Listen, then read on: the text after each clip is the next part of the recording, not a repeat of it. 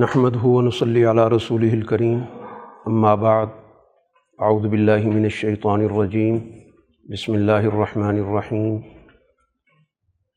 قد افلح المؤمنون الذين هم في صلاتهم خاشعون، والذين هم عن اللغو معرضون، والذين هم للزكاة فاعلون، والذين هم لفروجهم حافظون.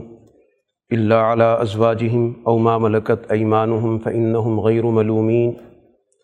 ومن ابتغى وراء ذلك فأولئك هم العادون والذين هم لأماناتهم وعهدهم راعون والذين هم على صلواتهم يحافظون صدق اللہ العظیم آج سورہ مومنون اور سورہ نور کے منتخب مضامین پر بات ہوگی سورہ مومنون مکی صورت ہے۔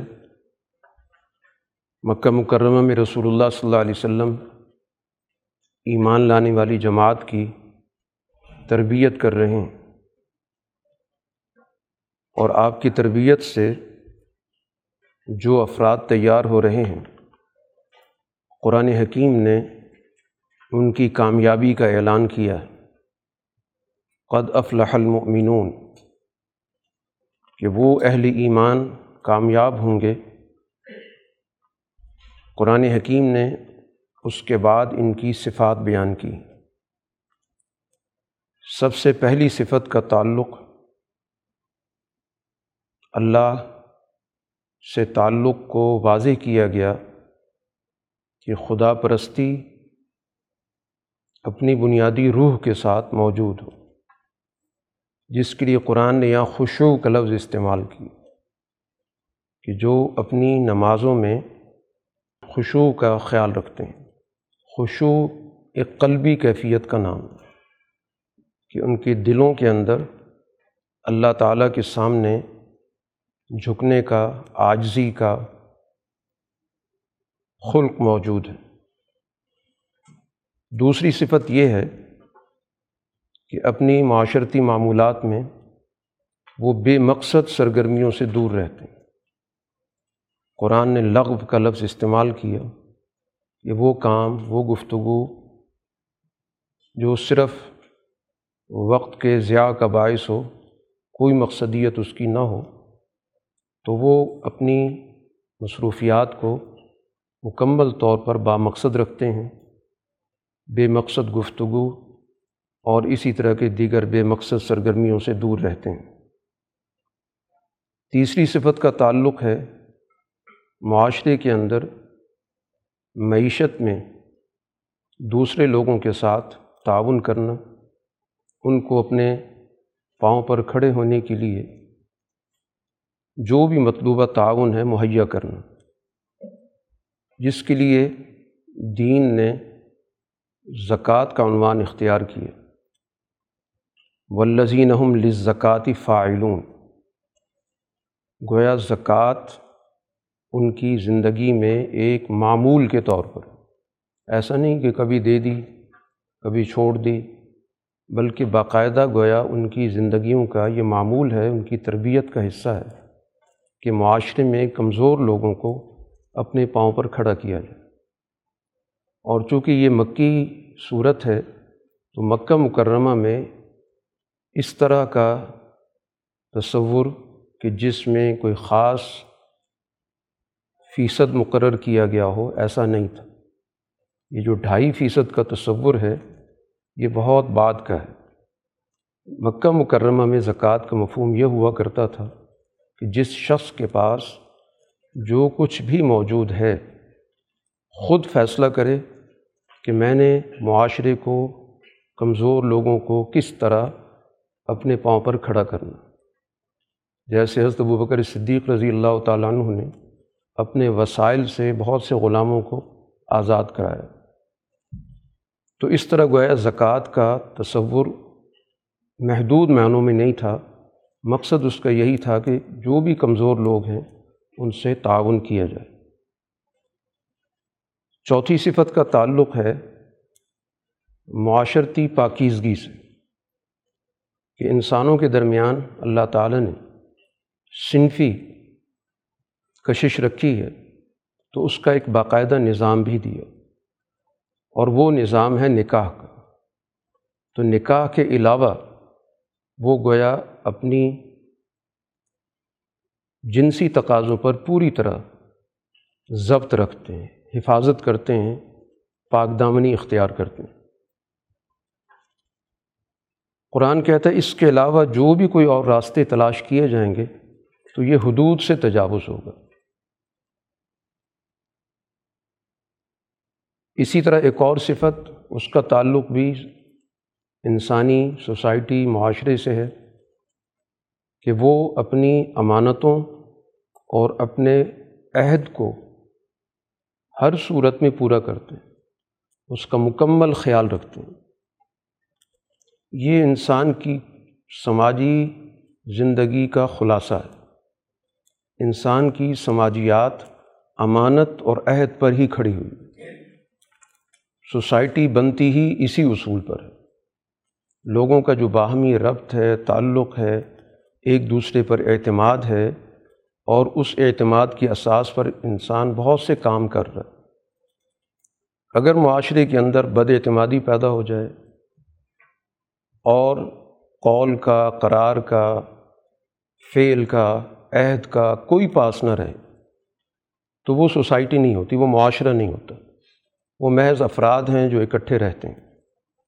تو اس لیے یہ امانت اور عہد کا تصور کسی خاص چیز سے نہیں جڑا ہوا۔ کہ ہم اس کو مخصوص کر دیں، صرف کوئی شخص کسی کے پاس امانت رکھتا ہے۔ تو وہ ایک جزوی مثال ہے۔ ہر شخص جو دوسرے کے ساتھ تعلق رکھتا ہے، وہ تعلق امانت اور عہد کا ہی۔ ہم سب ایک دوسرے پر ایک اعتماد رکھتے ہیں۔ اس لیے ہماری روز مرہ کی زندگی کے اندر اس کی اساس پر ہم بہت سے کام کرتے ہیں۔ روز مرہ کی سرگرمیوں کا اگر ہم جائزہ لیں، تو اسی وجہ سے وہ پوری ہوتی ہیں کہ ہم ایک دوسرے کے ساتھ اعتماد کا ایک رشتہ رکھتے ہیں۔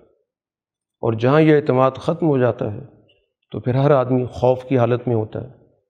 ہر آدمی دوسرے کے بارے میں گو مگو کی کیفیت میں ہوتا ہے کہ معلوم نہیں کس وقت اس کی طرف سے کوئی ایسی حرکت ہو جائے کہ جس کی وجہ سے مجھے مستقل پریشانی اٹھانی پڑے۔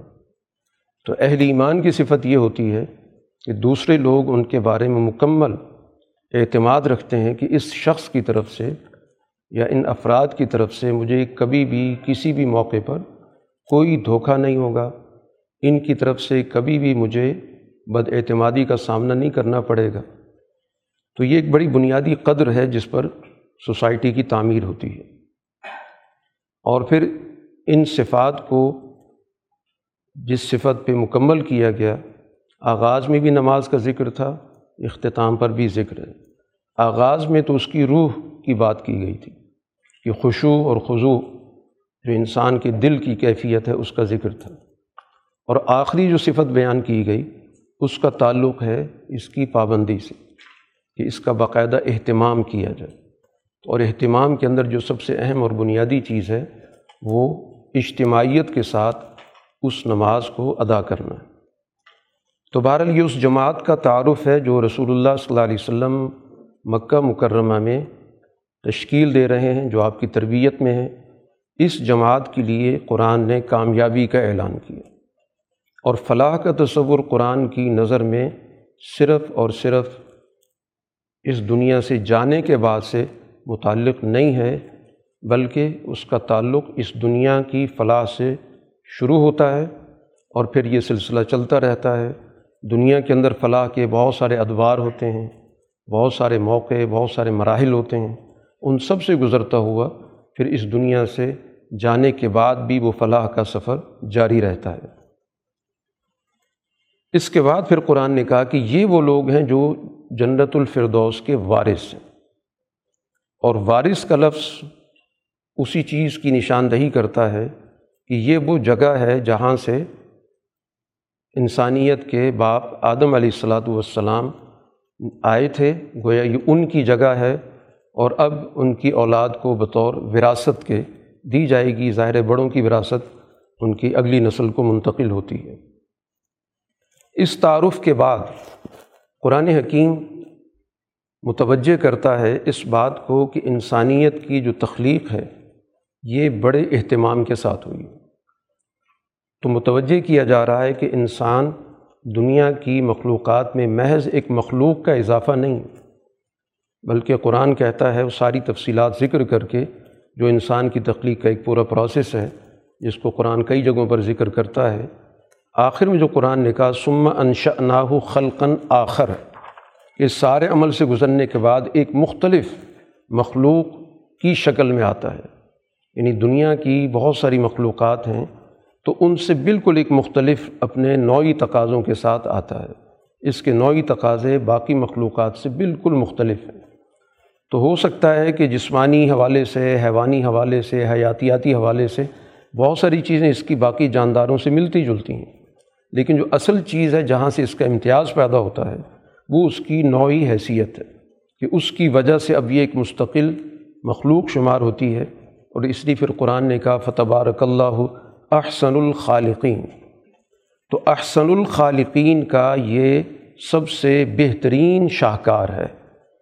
قرآن نے گویا اللہ کے احسن الخالقین کا تعارف یا لفظ اسی لیے استعمال کیا کہ اس کے نتیجے میں جو رزلٹ ہے، نتیجہ ہے کہ یہ سب سے بہترین خالق کا سب سے بہترین شاہکار ہے۔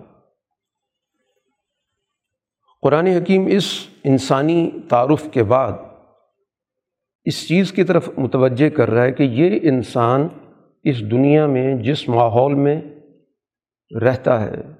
یا جو ماحول اس کے لیے تشکیل دیا گیا، جہاں اس نے کردار ادا کرنا، وہ کردار اس دنیا کے اندر ہی موجود ہے۔ یعنی جو عام مذاہب کا ایک تصور ہے کہ اس انسان کا کردار اس دنیا میں نہیں ہے، بلکہ اس دنیا کے بعد اس کا کوئی کردار ہوتا ہے۔ جس کے نتیجے میں رہبانیت کی سوچ نے فروغ پایا۔ تو قرآن اس کے بارے میں کہتا ہے کہ ایسا نہیں ہے۔ یہ پورا جو انسانی معاشرہ ہے، یہ جتنا بھی کائنات کا ماحول ہے، یہ سب کا سب اس انسان کے لیے تخلیق ہوا کہ اس نے اس ماحول کے اندر اپنا کردار ادا کرنا۔ اب اس مقصد کے لیے ایک تو جو کائنات کا ہر شخص ایک مطالعہ رکھتا ہے، مشاہدہ رکھتا ہے، چاہے اس کے پاس مطلوبہ علم ہے، نہیں ہے، ایک ایسا مشاہدہ جس میں تمام انسان شریک ہے وہ یہی ہے کہ جب انسان ایک کھلی جگہ پر ہوتا ہے تو اس کی وسعت نظر آسمان تک جاتی ہے، جہاں اس کی نظر جا کے ٹکتی ہے، اس کو ہم آسمان کہتے ہیں۔ تو اس لیے جو انسان کی روز مرہ کی زندگی کے الفاظ ہیں، قرآن انہی کو استعمال کرتا ہے۔ وہ کسی ایسے گہری بات کی طرف نہیں جاتا کہ جس کو چند لوگ اپنے تجربات کے بعد جا کے سمجھ سکیں۔ تو اس لیے وہ تفصیلات قرآن حکیم کا بنیادی موضوع نہیں ہوتی۔ ان کا اگر ذکر ہوتا ہے تو ضمن ہوتا۔ ہے تو اس میں سات راستوں کا قرآن نے ذکر کیا کہ ہم نے اوپر سات راستے بنا دیے۔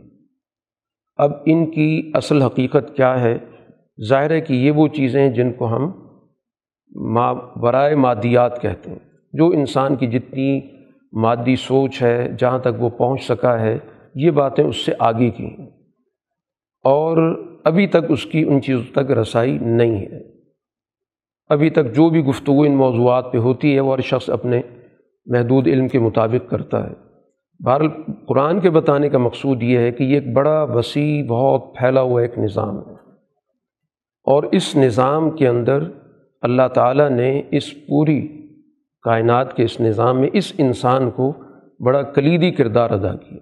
تو چونکہ قرآن کا اصل جو موضوع ہے، وہ انسان اور انسانی معاشرہ ہے۔ اس لیے باقی چیزوں کو وہ صرف ایک معاون کے طور پر ان کا ذکر کرتا ہے۔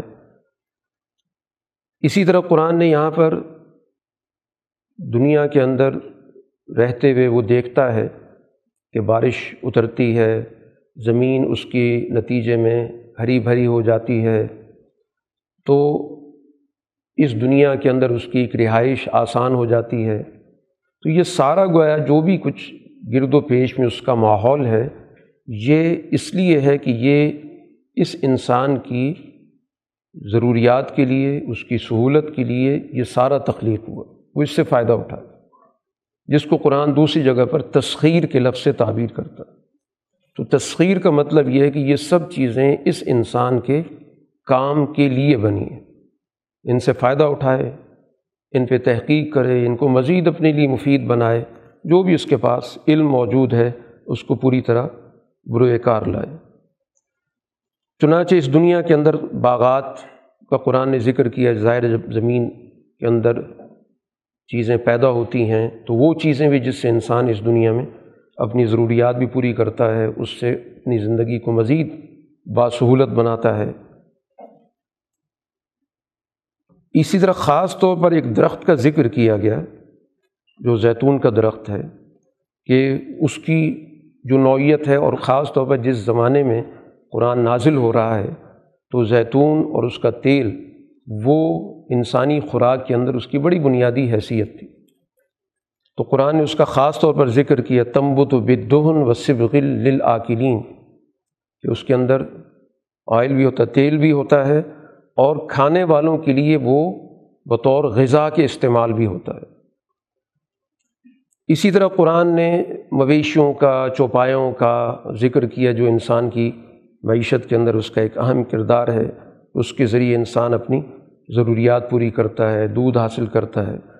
اور پھر قرآن کہتا ہے، لکم فیحہ منافع کثیرہ، بہت سارے فوائد ہیں۔ یعنی اس لائیو اسٹاک سے انسان اس دنیا میں بہت سارے فوائد حاصل کر رہا ہے۔ کھانے سے لے کر ان کی اشیاء کو مختلف چیزوں میں وہ استعمال کرتا ہے، اس سے اس کی ادویات بنتی ہیں، پھر اس کی کھال کا استعمال ہے، پھر ان کھالوں کے ذریعے ظاہر مستقل اس کی بنیاد پہ صنعتیں بن گئی ہیں۔ اور پھر اسی کے ساتھ ساتھ ان جانوروں کو اس دور میں بار برداری کے لیے کام میں لایا جاتا تھا اور اب بھی دور دراز علاقوں میں وہ جانور استعمال ہوتے ہیں۔ پھر اسی طرح سمندری سفر ہے، اس میں جہاز، کشتیاں استعمال ہوتی ہیں۔ تو یہ پورا ایک ماحول ہے اس انسان کے لیے جو اللہ تعالیٰ نے بنایا کہ وہ ان تمام چیزوں سے فائدہ اٹھائے اور اس دنیا میں اس کی ان چیزوں کے ساتھ جو وابستگی ہے، یہ اس انسان کے لیے بطور خادم کے ہے، اس سب چیزیں اس کی خدمت کے لیے پیدا کی گئیں۔ یہاں اس کا کردار بنتا ہے۔ یعنی ان چیزوں سے جتنا بھی وہ فائدہ اٹھا سکتا ہے، یہ اس کو اٹھانا ہے۔ اور یہ کسی بھی درجے میں کوئی خلاف مذہب یا مذہب کے کسی بنیادی تصور کے خلاف نہیں ہے۔ جو اس دور کے اندر کچھ مذاہب میں یہ چیزیں پائی جاتی تھیں کہ جب مذہب ہے تو پھر دنیا کے معاملات سے اس کو کٹ کے رہنا چاہیے۔ سہولیات سے اپنے آپ کو دور رکھنا چاہیے اور زندگی کو جتنا بھی تنگ سے تنگ کر سکے، جتنا مشکل بنا سکے، تو یہ گویا مذہب کا تقاضا ہے۔ تو یہاں کہہ دیا گیا کہ یہ دین کا، مذہب کا یہ کوئی تقاضا نہیں۔ دین تو کہتا ہے جو کچھ یہ موجود ہے، یہ تمہارے لیے ہے۔ اب اس کو جس طرح بھی تم استعمال کرنا چاہو، جتنا بھی تمہارا علم ترقی کرتا ہے، جتنی بھی تمہاری عقل کام کرتی ہے جتنے تمہارے تجربات بڑھتے ہیں، تو جو بھی شکل بن سکتی ہے، یہ سب چیزیں تمہارے لیے۔ یہ تو وہ چیزیں تھیں جن کا تعلق اشیاء سے تھا، وسائل سے تھا، آلات سے تھا، ذرائع سے تھا۔ اب اس کے بعد قرآن حکیم جو اصل چیز ہے، جس سے معاشرہ بنتا ہے۔ معاشرہ بنتا ہے لوگوں کے باہمی تعلق سے۔ معاشرہ بنتا ہے لوگوں کی بنیادی سوچ سے۔ انبیاء علیہ الصلاۃ والسلام، خاص طور پر نو علیہ الصلاۃ والسلام سے جو انبیاء کا سلسلہ چلا ہے، اس میں ان کی ساری توجہ اس چیز پر ہے کہ انسانی سماج کی فکری مسائل کیا ہیں، ان کے سماجی مسائل کیا ہیں، ان کی معاشرتی نوعیتیں کیا ہیں۔ اس سے پہلے جو انبیاء تھے نو علیہ الصلاۃ والسلام سے پہلے، ان کا زیادہ موضوع تمدنی معاملات تھے کہ تمدن کو کیسے بنایا جائے، انسانوں کے لیے کیا کیا پیشے ضروری ہیں اور ان کی زندگی میں کس طرح سہولت پیدا ہو سکتی ہے، جن کو آج دنیا کے اندر ہم مختلف ذرائع کے حوالے سے جانتے ہیں، صنعت و حرفت، جس کا ایک عنوان ہے۔ تو یہ موضوعات بھی ایک دور میں انبیاء کے رہے ہیں۔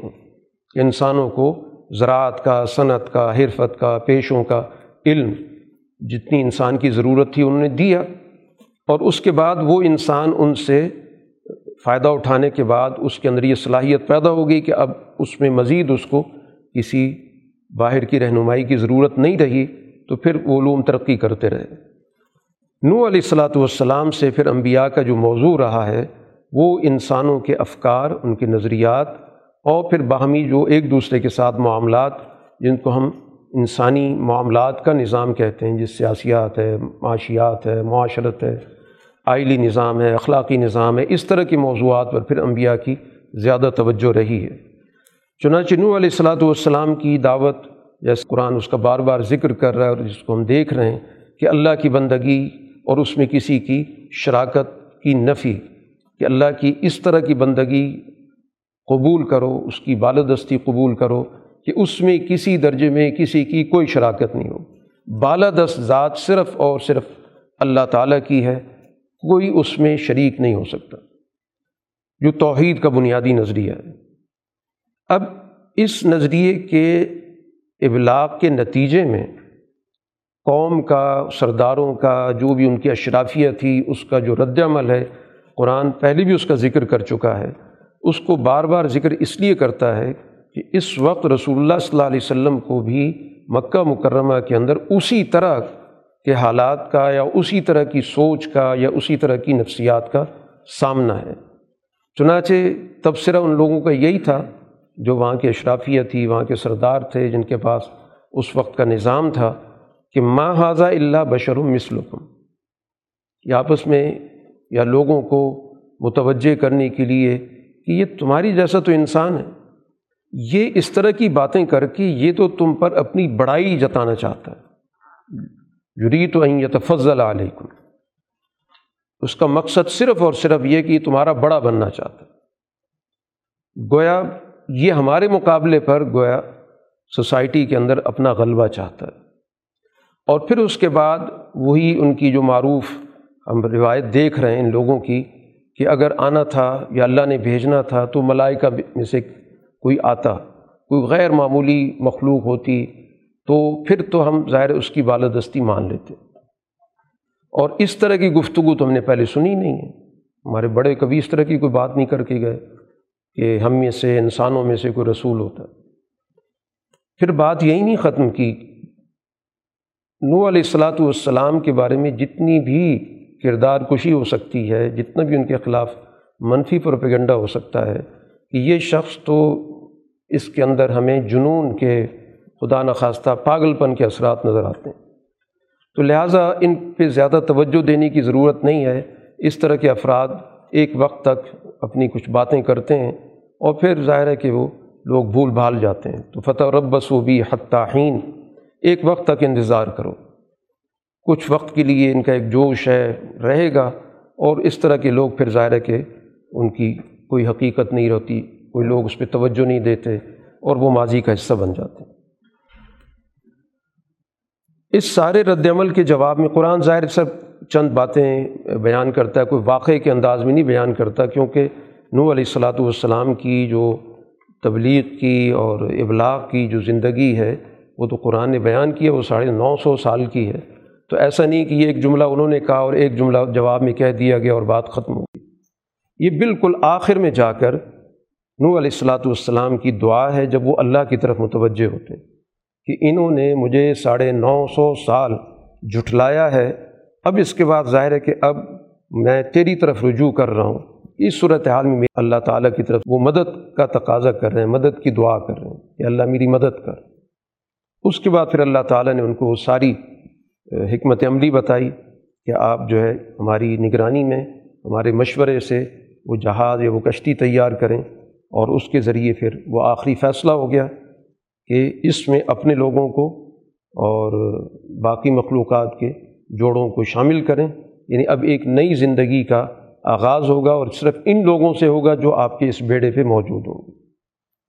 باقی سب ان نہم مغرقون، سب غرق کر دیے جائیں گے۔ اور پھر ان کے بارے میں آپ نے آئندہ کوئی گفتگو نہیں کرنی۔ یعنی اب بات مکمل ہو چکی ہے، حجت پوری ہو چکی ہے۔ اب اس کے بعد اگر ان کی وہ حالت آپ دیکھیں، ڈوبنے کی، تو ہو سکتا ہے کہ پھر آپ کو کوئی ترس آ جائے۔ تو قرآن نے کہا، ولا تو خاطب نی فلزین ظلم ہو ان ظالموں کے بارے میں آپ نے مجھ سے پھر کوئی بات نہیں کرنی۔ اب ان کے بارے میں حتمی فیصلہ ہو چکا ہے۔ تو اس طرح گویا کہ نو علیہ السلاۃ والسلام کو اور ان پر ایمان لانے والوں کو اللہ تعالیٰ نے ان لوگوں سے نجات دی۔ قرآن واقعے کا ذکر کر کے بتانا یہ چاہتا ہے کہ سننے والوں کے لیے اس میں بہت سارے پیغامات موجود ہیں۔ تاریخ نہیں بتانی۔ تاریخ تو ظاہر اپنی جگہ پر موجود ہے۔ ان نفیز علی کا لآیات اس کے اندر بہت سارے سوچنے کے مواقع موجود ہیں۔ اور پھر ہم چیزوں کا جائزہ بھی لیتے ہیں۔ پھر اس کے بعد نئی قوم پیدا ہوئی۔ اس قوم کی طرف بھی نبی آئے۔ اس نبی کے مخالف بھی اسی نفسیات کے لوگ تھے۔ اسی طرح کی سوچ والے تھے۔ جن کو قرآن ذکر کرتا ہے کہ جنہوں نے آخرت کے تصور کا انکار کر دیا۔ یعنی مقافات عمل کوئی چیز نہیں ہوتی۔ بس جس کے پاس طاقت ہے، اسی کی حکومت ہوتی ہے۔ یہ جو ہمیں بار بار کہا جاتا ہے کہ برا نتیجہ نکلے گا، ہم اس کو نہیں مانتے۔ اور دوسری بات، اطرفناہم فی الحیات دنیا یہ لوگ دنیاوی زندگی میں عیش پرست تھے۔ یہ وسائل کا بے جا استعمال کرتے تھے۔ ان کو ضائع کرتے تھے اور کمزور لوگوں کو سے محروم رکھتے تھے۔ تو اصل میں ان کی بھی صورتحال اسی طرح کی۔ ہمارے سامنے آتی، جس طرح قومی نو کے سرداروں کی، یا ان کے اشرافیہ کی تھی۔ اور ان کا تبصرہ بھی بالکل اسی طرح ہے۔ ماں حضا اللہ بشر مسلکم تمہیں جیسا تو انسان ہے، جیسے تم کھاتے ہو، یہ بھی کھاتا ہے، جیسے تم پیتے ہو، یہ بھی پیتا ہے۔ اور اگر ایک انسان کی بات مانو گے تو بڑے خسارے کی اور نقصان کی بات کرو گے۔ اور پھر یہ تمہیں کہتا ہے کہ مریں گے تو دوبارہ اٹھیں گے اور پوچھا جائے گا اور تو ہئی ہاتھ ہئی ہاتھ علی ماتو آدوں۔ یہ کہاں ہو سکتا ہے؟ بالکل نہیں ہو سکتا۔ یہ جو کچھ کہا جا رہا ہے، بس یہی کچھ زندگی ہے۔ ان ہی اللہ حیات الدنیا۔ یہی زندگی ہے یہیں جینا ہے یہیں مرنا ہے، اور کچھ بھی نہیں۔ کوئی اٹھانا، دوبارہ اٹھنا، حساب کتاب، پوچھ گچھ، باز پرس، کہ کیا کیا کیا نہیں کیا۔ کوئی قانون اس طرح کا موجود ہی نہیں ہے سرے سے اس کا انکار کر دیا۔ اور یہ باتیں صرف گھڑی جا رہی ہیں اللہ پر۔ نعوذ باللہ، یہ شخص جھوٹ بول رہا ہے۔ تو بہرحال ان کی بھی ایک طویل جد و جہد گزری ہے یہاں پر ان کا نام تو قرآن نے نہیں لیا کہ یہ کس نبی کی بات ہو رہی ہے، لیکن جو سزا قرآن نے ذکر کی کہ ایک چنگھاڑ کی صورت میں عذاب آیا، تو یہ صالح علیہ السلاۃ والسلام کی قوم پر اس طرح کا عذاب آیا تھا۔ لیکن قرآن کا مقصد چونکہ واقعہ، برائے واقعہ بیان کرنا نہیں ہے قرآن تو بتانا چاہتا ہے اپنے سننے والوں کو کہ اس طرح کی سوچ کوئی نئی نہیں ہے جو اس وقت مکے والوں کی ہے۔ یہ سوچ ماضی میں بھی رہی ہے اور اس طرح کی سوچ والوں کا انجام ایک ہی جیسا رہا ہے۔ تم بھی اس سے کوئی مختلف لوگ نہیں ہو کہ اس طرح کے عذاب سے تم محفوظ رہو۔ پھر اس کے بعد بہت ساری قومیں آئیں۔ قرون آخرین۔ قرآن کہتا ہے بہت ساری قومیں دنیا کے اندر آئیں۔ اور مسلسل انبیاء آئے۔ سم ارسلنا رسولنا تترا۔ لگاتار ہم نے رسول بھیجے۔ اور جب بھی کوئی رسول آیا تو ان لوگوں نے جھٹلایا۔ پھر ہم نے اس کے بعد اور بھیجے اور بھیجے۔ اب یہ سب قومیں داستان بن چکی ہیں۔ بجالناہم احادیث اب یہ داستانیں ہیں جو دنیا کے اندر بیان ہوتی ہیں، فلاں قوم فلاں قوم۔ اب ان کی کوئی دنیا کے اندر نہ وقت ہے، نہ کوئی حقیقت ہے۔ اب ان ساری چیزوں کو قرآن اجمالی طور پر بیان کرنے کے بعد پھر موسا علیہ السلاۃ والسلام اور ہارون کا خاص طور پر ذکر کرتا ہے کہ ان کو پھر اللہ تعالیٰ نے فرعون اور ان کے لشکر کی طرف، ان کے خاندان کی طرف، ان کی قوم کی طرف، ان کے سرداروں کی طرف بھیجا۔ تو قرآن خاص طور پر بنی اسرائیل کا یا موسا علیہ السلاۃ والسلام کا ذکر اس لیے کرتا ہے کہ خود تورات کے اندر موجود ہے کہ ایک نبی نے آنا ہے جو مسیل موسا ہوگا۔ اور قرآن نے بھی اس چیز کا ذکر کیا کہ ہم آپ کو اسی طرح بھیج رہے ہیں جس طرح ہم نے پہلے فرعون کی طرف رسول کو بھیجا۔ تو گویا اسی طرح آج کے فرعون کی طرف جو اللہ کے رسول کے زمانے کا فرعون ہے اور اس نظام کی طرف رسول اللہ صلی اللہ علیہ وسلم کی بےست ہوئی ہے، تو اس لیے قرآن ان واقعات کے ذریعے پیغام بھیجتا ہے سننے والوں کی طرف کہ آج کے جو فرعون ہیں، وہ اس دور کے فرعون کے انجام سے سبق حاصل کریں۔ چنانچہ جب بھیجا تو فس تقبرو و قومن عالین۔ یہ ان کا جرم تھا استقبار اپنے آپ کو برتر سمجھنا، دوسروں کو حقیر سمجھنا۔ اس کو استقبار کہتے ہیں کہ دوسرے کو کمزور، حقیر، پست جان کر ان پر اپنی حکومت مسلط کرنا، ان کو غلام بنا لینا اور اپنے آپ کو برتر اور بڑا سمجھنا۔ قومن عالین، ہم تو بہت بلند لوگ ہیں، اشرافیہ کے لوگ ہیں، بڑے اونچے لوگ ہیں۔ برتر کلاس سے ہمارا تعلق ہے۔ اور رد عمل کیا ہے کہ ہم ان دو انسانوں کی بات مانیں جبکہ ان کی قوم تو ہماری غلام ہے۔ ہم کیوں بات مانیں ان کی؟ ان کے پاس کون سی طاقت ہے؟ ان کی قوم کو تو اپنا ہم نے عبادت گزار بنایا ہوا ہے، اپنا غلام بنایا ہوا ہے۔ قرآن نے یہاں پر غلامی کے لیے جو لفظ استعمال کیا، وہ عابدون کا کیا۔ تو عابد کا مطلب یہی ہوتا ہے کہ جو کسی کی بالادستی قبول کر لیتا ہے۔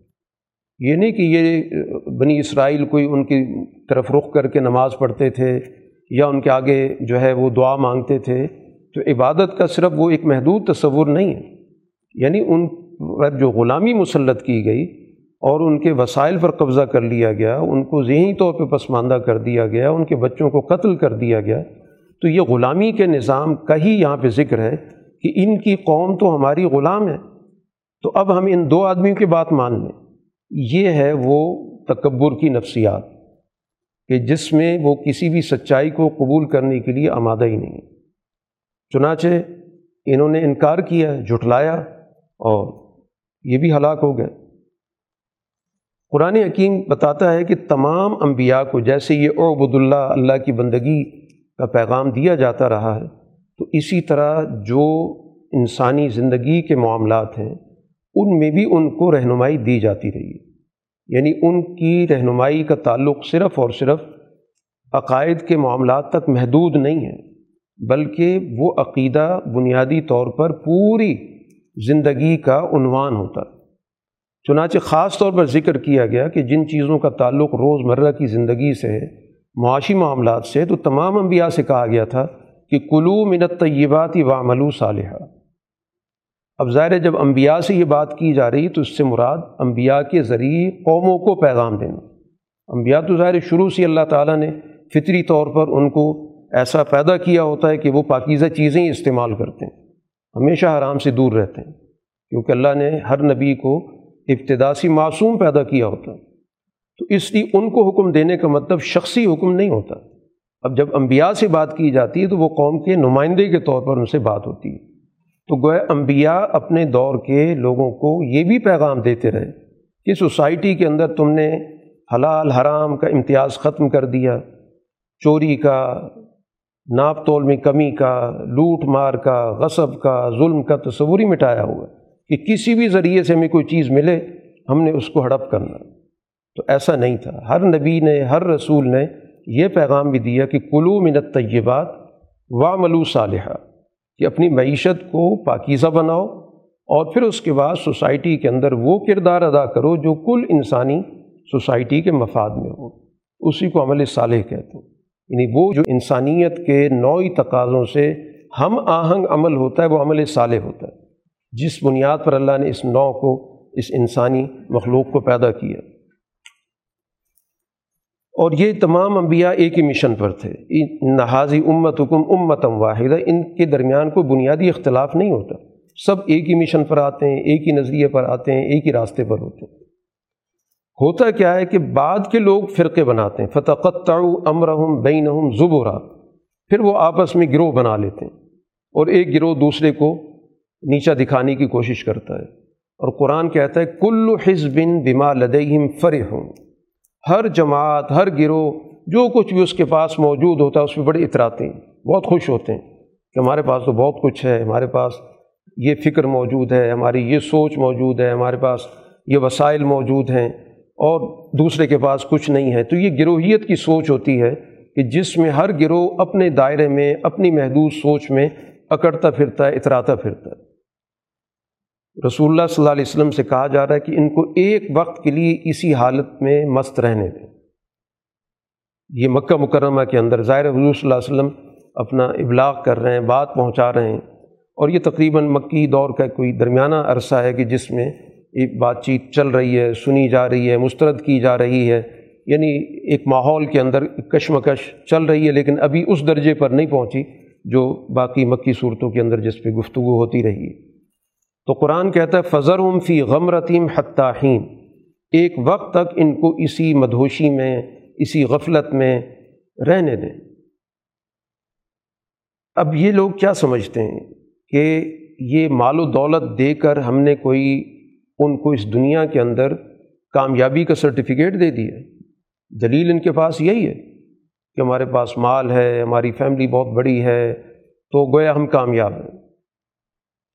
اس بنیاد پر ہم گویا سوسائٹی کے اندر ان کو بھلائیوں کے حوالے سے چیزیں عطا کر دیں۔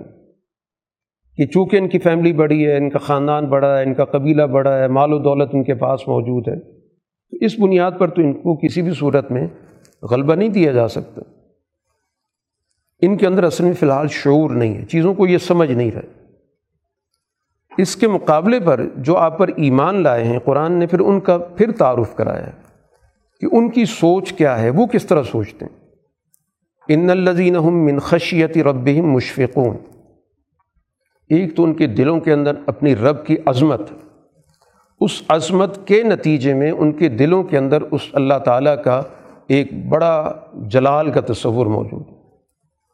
تو خشیت کہا جاتا ہے کسی چیز کی عظمت قبول کر کے اور اس کے نتیجے میں دل میں جو ایک احترام پیدا ہوتا ہے، ایک عظمت پیدا ہوتی ہے یا جس کو عام طور پر خوف کہہ دیا جاتا ہے۔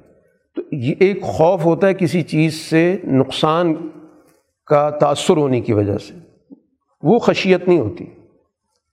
آپ کسی نقصان دہ چیز کو دیکھ لیتے ہیں، کسی درندے کو دیکھ لیتے ہیں یا کوئی اور ایسی چیز۔ یہ خشیت ہوتی کسی چیز کی عظمت کے نتیجے میں۔ جب دل میں بہت زیادہ احترام ہوتا ہے، بہت بڑی تعظیم ہوتی ہے، تو پھر انسان کے اندر ایک لحاظ ہوتا ہے کہ میں اس کی بات کو کیوں رد کروں یا میں اس کا لحاظ کیوں نہ کروں؟ تو اس وجہ سے وہ گویا اپنے رب کی خشیت سے ڈرتے ہیں۔ ولزین بھی آیات ربیم جو امینون یہ اللہ تعالیٰ کی جو بھی آیات ہیں، احکام ہیں، پیغام ہیں، اللہ کی طرف سے جو بھی ان کی رہنمائی کی جا رہی ہے، اس پر ایمان رکھتے ہیں۔ اور اپنے رب کے ساتھ کسی کو شریک نہیں کر رہے۔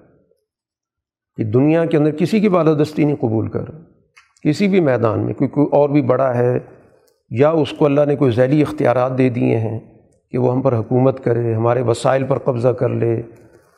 اس طرح کی کسی بھی چیز کا ان کے ذہنوں میں کوئی تصور نہیں، کسی کو شریک نہیں کرتے۔ ان کے دلوں کے اندر کسی کی کوئی عظمت نہیں، کسی کا کوئی خوف نہیں ہے۔ اور پھر اس کے بعد ایک اور صفت ان کی یہ ولزین یتون ماں آتوا۔ قلوب ہم وجیلۃ انہم الا ربہم راجعون کہ جو کچھ بھی دوسروں کی مدد کرتے ہیں، تو اس وجہ سے کہ ان کے دلوں کے اندر اللہ کے سامنے پیش ہونے کا احساس ہوتا ہے۔ ان کے دلوں کے اندر ایک خوف ہوتا ہے کہ ہم نے اللہ کے پاس جانا ہے۔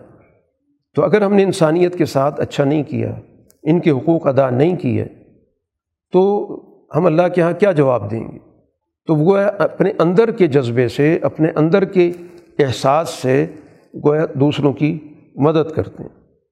قرآن کہتا ہے، یہ ہیں جو بھلائی میں ایک دوسرے کے ساتھ آگے بڑھ رہے ہیں۔ یہ بڑھ رہے ہیں۔ یہ جہاں بھی ان کو اچھائی ملتی ہے، بھلائی ملتی ہے، یہ دوسروں سے پہلے پہنچ جاتے ہیں۔ ہر چیز میں ان کی سبقت ہوتی ہے۔ یہ وہ جماعت ہے جو رسول اللہ صلی اللہ علیہ وسلم پر ایمان لا کے اس مکہ کے اندر موجود ہے۔ اور ایک وہ جماعت تھی جس کا قرآن پھر تعارف کراتا ہے قلوب فی غمرتن، غفلت میں بے ہوشی میں، اپنے آپ کو بہت کچھ سمجھنے میں ان کے دل مصروف ہیں۔ اور کردار اس کے علاوہ ہے۔ یہ تو سوچ ہے، لیکن عملی کردار، عملی اعمال وہ اس کے علاوہ ہیں۔ جو سوسائٹی کے اندر نے ظلم برپا کیا ہوا ہے، لوٹ مار مچائی ہوئی ہے، کمزوروں پر یہ ظلم کرتے ہیں۔ یہاں کے جو بھی غلام ہیں ان کے ساتھ بدسلوکی کرتے ہیں، وہ اعمال اس کے علاوہ ہیں۔ اب قرآن مستقبل کے حوالے سے ان کو ایک تنبیہ کر رہا ہے کہ جب ہم ان کے مترف طبقے کو، تعیش والے طبقے کو، بدمست طبقے کو پکڑیں گے، تو پھر یہ چلانے لگیں گے۔ اور پھر ہم کہیں گے، لا تج ار الیوم آج مت چلاؤ۔ آج ہماری طرف سے کوئی مدد نہیں ہوگی تمہاری۔ تمہارے سامنے ہماری آیات پڑھی جاتی رہیں اور تم ایڑیوں کے بل بھاگتے رہے۔ تمہارے اندر تکبر تھا مستقبرین تھے تم۔ بھی سامرن کہتے تھے قصہ ہے، چھوڑو اس کو۔ تو تمہارا طرز عمل تو یہ تھا، اب تمہارے اوپر پکڑ آ چکی ہے۔ تو جب پکڑ آئے گی، پھر چلاؤ گے بھی، درخواست بھی کرو گے، پھر نہیں سنا جائے گا۔ تو یہ سب چیزیں ابھی سے تم کو قبل ازوق بتائی جا رہی ہیں۔ ایسا نہیں کہ تم کو لا علمی میں پکڑا جا رہا ہے۔ مہلت دی جا رہی ہے لیکن پوری تنبی کے ساتھ، پورے انظار کے ساتھ۔ اب قرآن ان سے یہی سوالات کر رہا ہے کہ افلم یدبر القول؟ کیا بات پہ غور نہیں کیا انہوں نے؟ بات تو اللہ کے رسول بار بار کر رہے ہیں، ہر روز کر رہے ہیں، ہر محفل میں کر رہے ہیں۔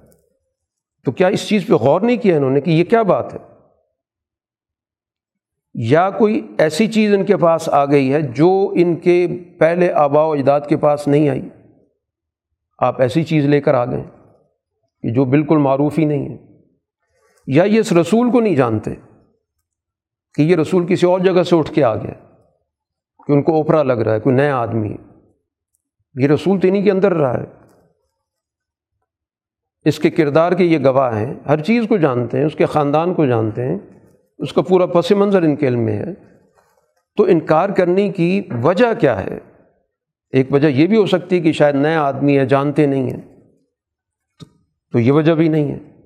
کبھی یہ کہتے ہیں کہ خدا نخواستہ ان کو کوئی جنون لاحق ہو گیا ہے، بس ایک بات ان کے ذہن میں سما گئی ہے، بس اسی کا بار بار تذکرہ کرتے ہیں۔ نہ دن دیکھتے ہیں، نہ رات دیکھتے ہیں۔ قرآن کہتا ہے، اصل بات یہ ہے کہ جا اہم بالحق۔ ان کے پاس اللہ کے رسول حق لے کر آئیں اور اکثریت حق کو ناپسند کرتی ہے سارا خلاصہ یہ ہے، یہ نہیں ہے کہ غور و فکر نہیں کیا، یہ نہیں کہ کوئی نئی بات آ گئی، یہ نہیں ہے کہ نیا رسول آ گیا، یا یہ نہیں کہ خدا نخواستہ رسول اللہ صلی اللہ علیہ وسلم کو کوئی ذہنی مرض ہے، کوئی بھی ان میں سے کوئی چیز نہیں ہے، مانتے ہیں۔ اصل چیز ہے کہ حق کا انکار کرنا۔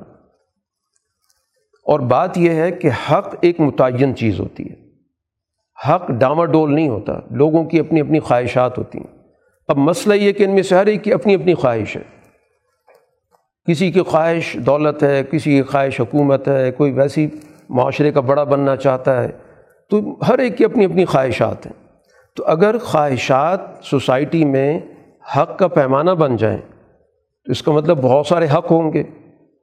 پھر جتنے حق ہوں گے وہ آپس میں لڑیں گے بھی۔ تو پھر تو معاشرے کے اندر فساد کے علاوہ کچھ بھی نہیں ہوگا۔ تو حق خواہشات کے پیچھے نہیں چل سکتا۔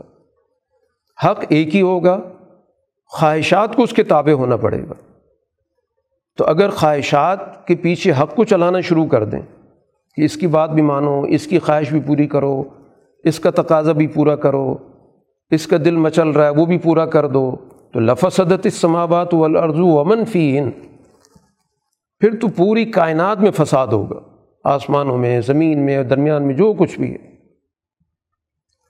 بل عطیناہم بھی ذکر ہم ان کے پاس ان کی نصیحت کی بات لے کر آئیں جس میں ان کا بھلا ہے، ان کا فائدہ ہے، اور یہ اس کو نہیں قبول کرنا چاہتے۔ ایک وجہ شاید یہ ہو سکتی ہے کہ ان سے آپ کوئی ٹیکس مانگ رہے ہیں، کوئی پیسہ مانگ رہے ہیں۔ تو فخراج و ربی کا خیر، آپ کے پاس تو اللہ تعالیٰ کا دیا بہت ہے۔ آپ کو کیا ضرورت ہے ان سے کچھ مانگنے کی؟ وہ خیر الرازقین، سب سے بہترین وسائل تو اس کے پاس ہیں۔ تو آپ کو ایسی چیز بھی نہیں کہ ان سے کوئی مالی تعاون مانگ رہے ہوں یا ان پہ آپ کوئی ٹیکس عائد کر رہے ہوں کہ جو مجھ پر ایمان لائے گا تو اس کے بعد یہ ٹیکس دے گا، وہ ٹیکس تم دینا نہیں چاہتے۔ ایسی بھی کوئی بات نہیں۔ ہے آپ تو ایک سچے راستے کی طرف ان کو بلا رہے ہیں، ایک سیدھے راستے کی طرف ان کو بلا رہے ہیں۔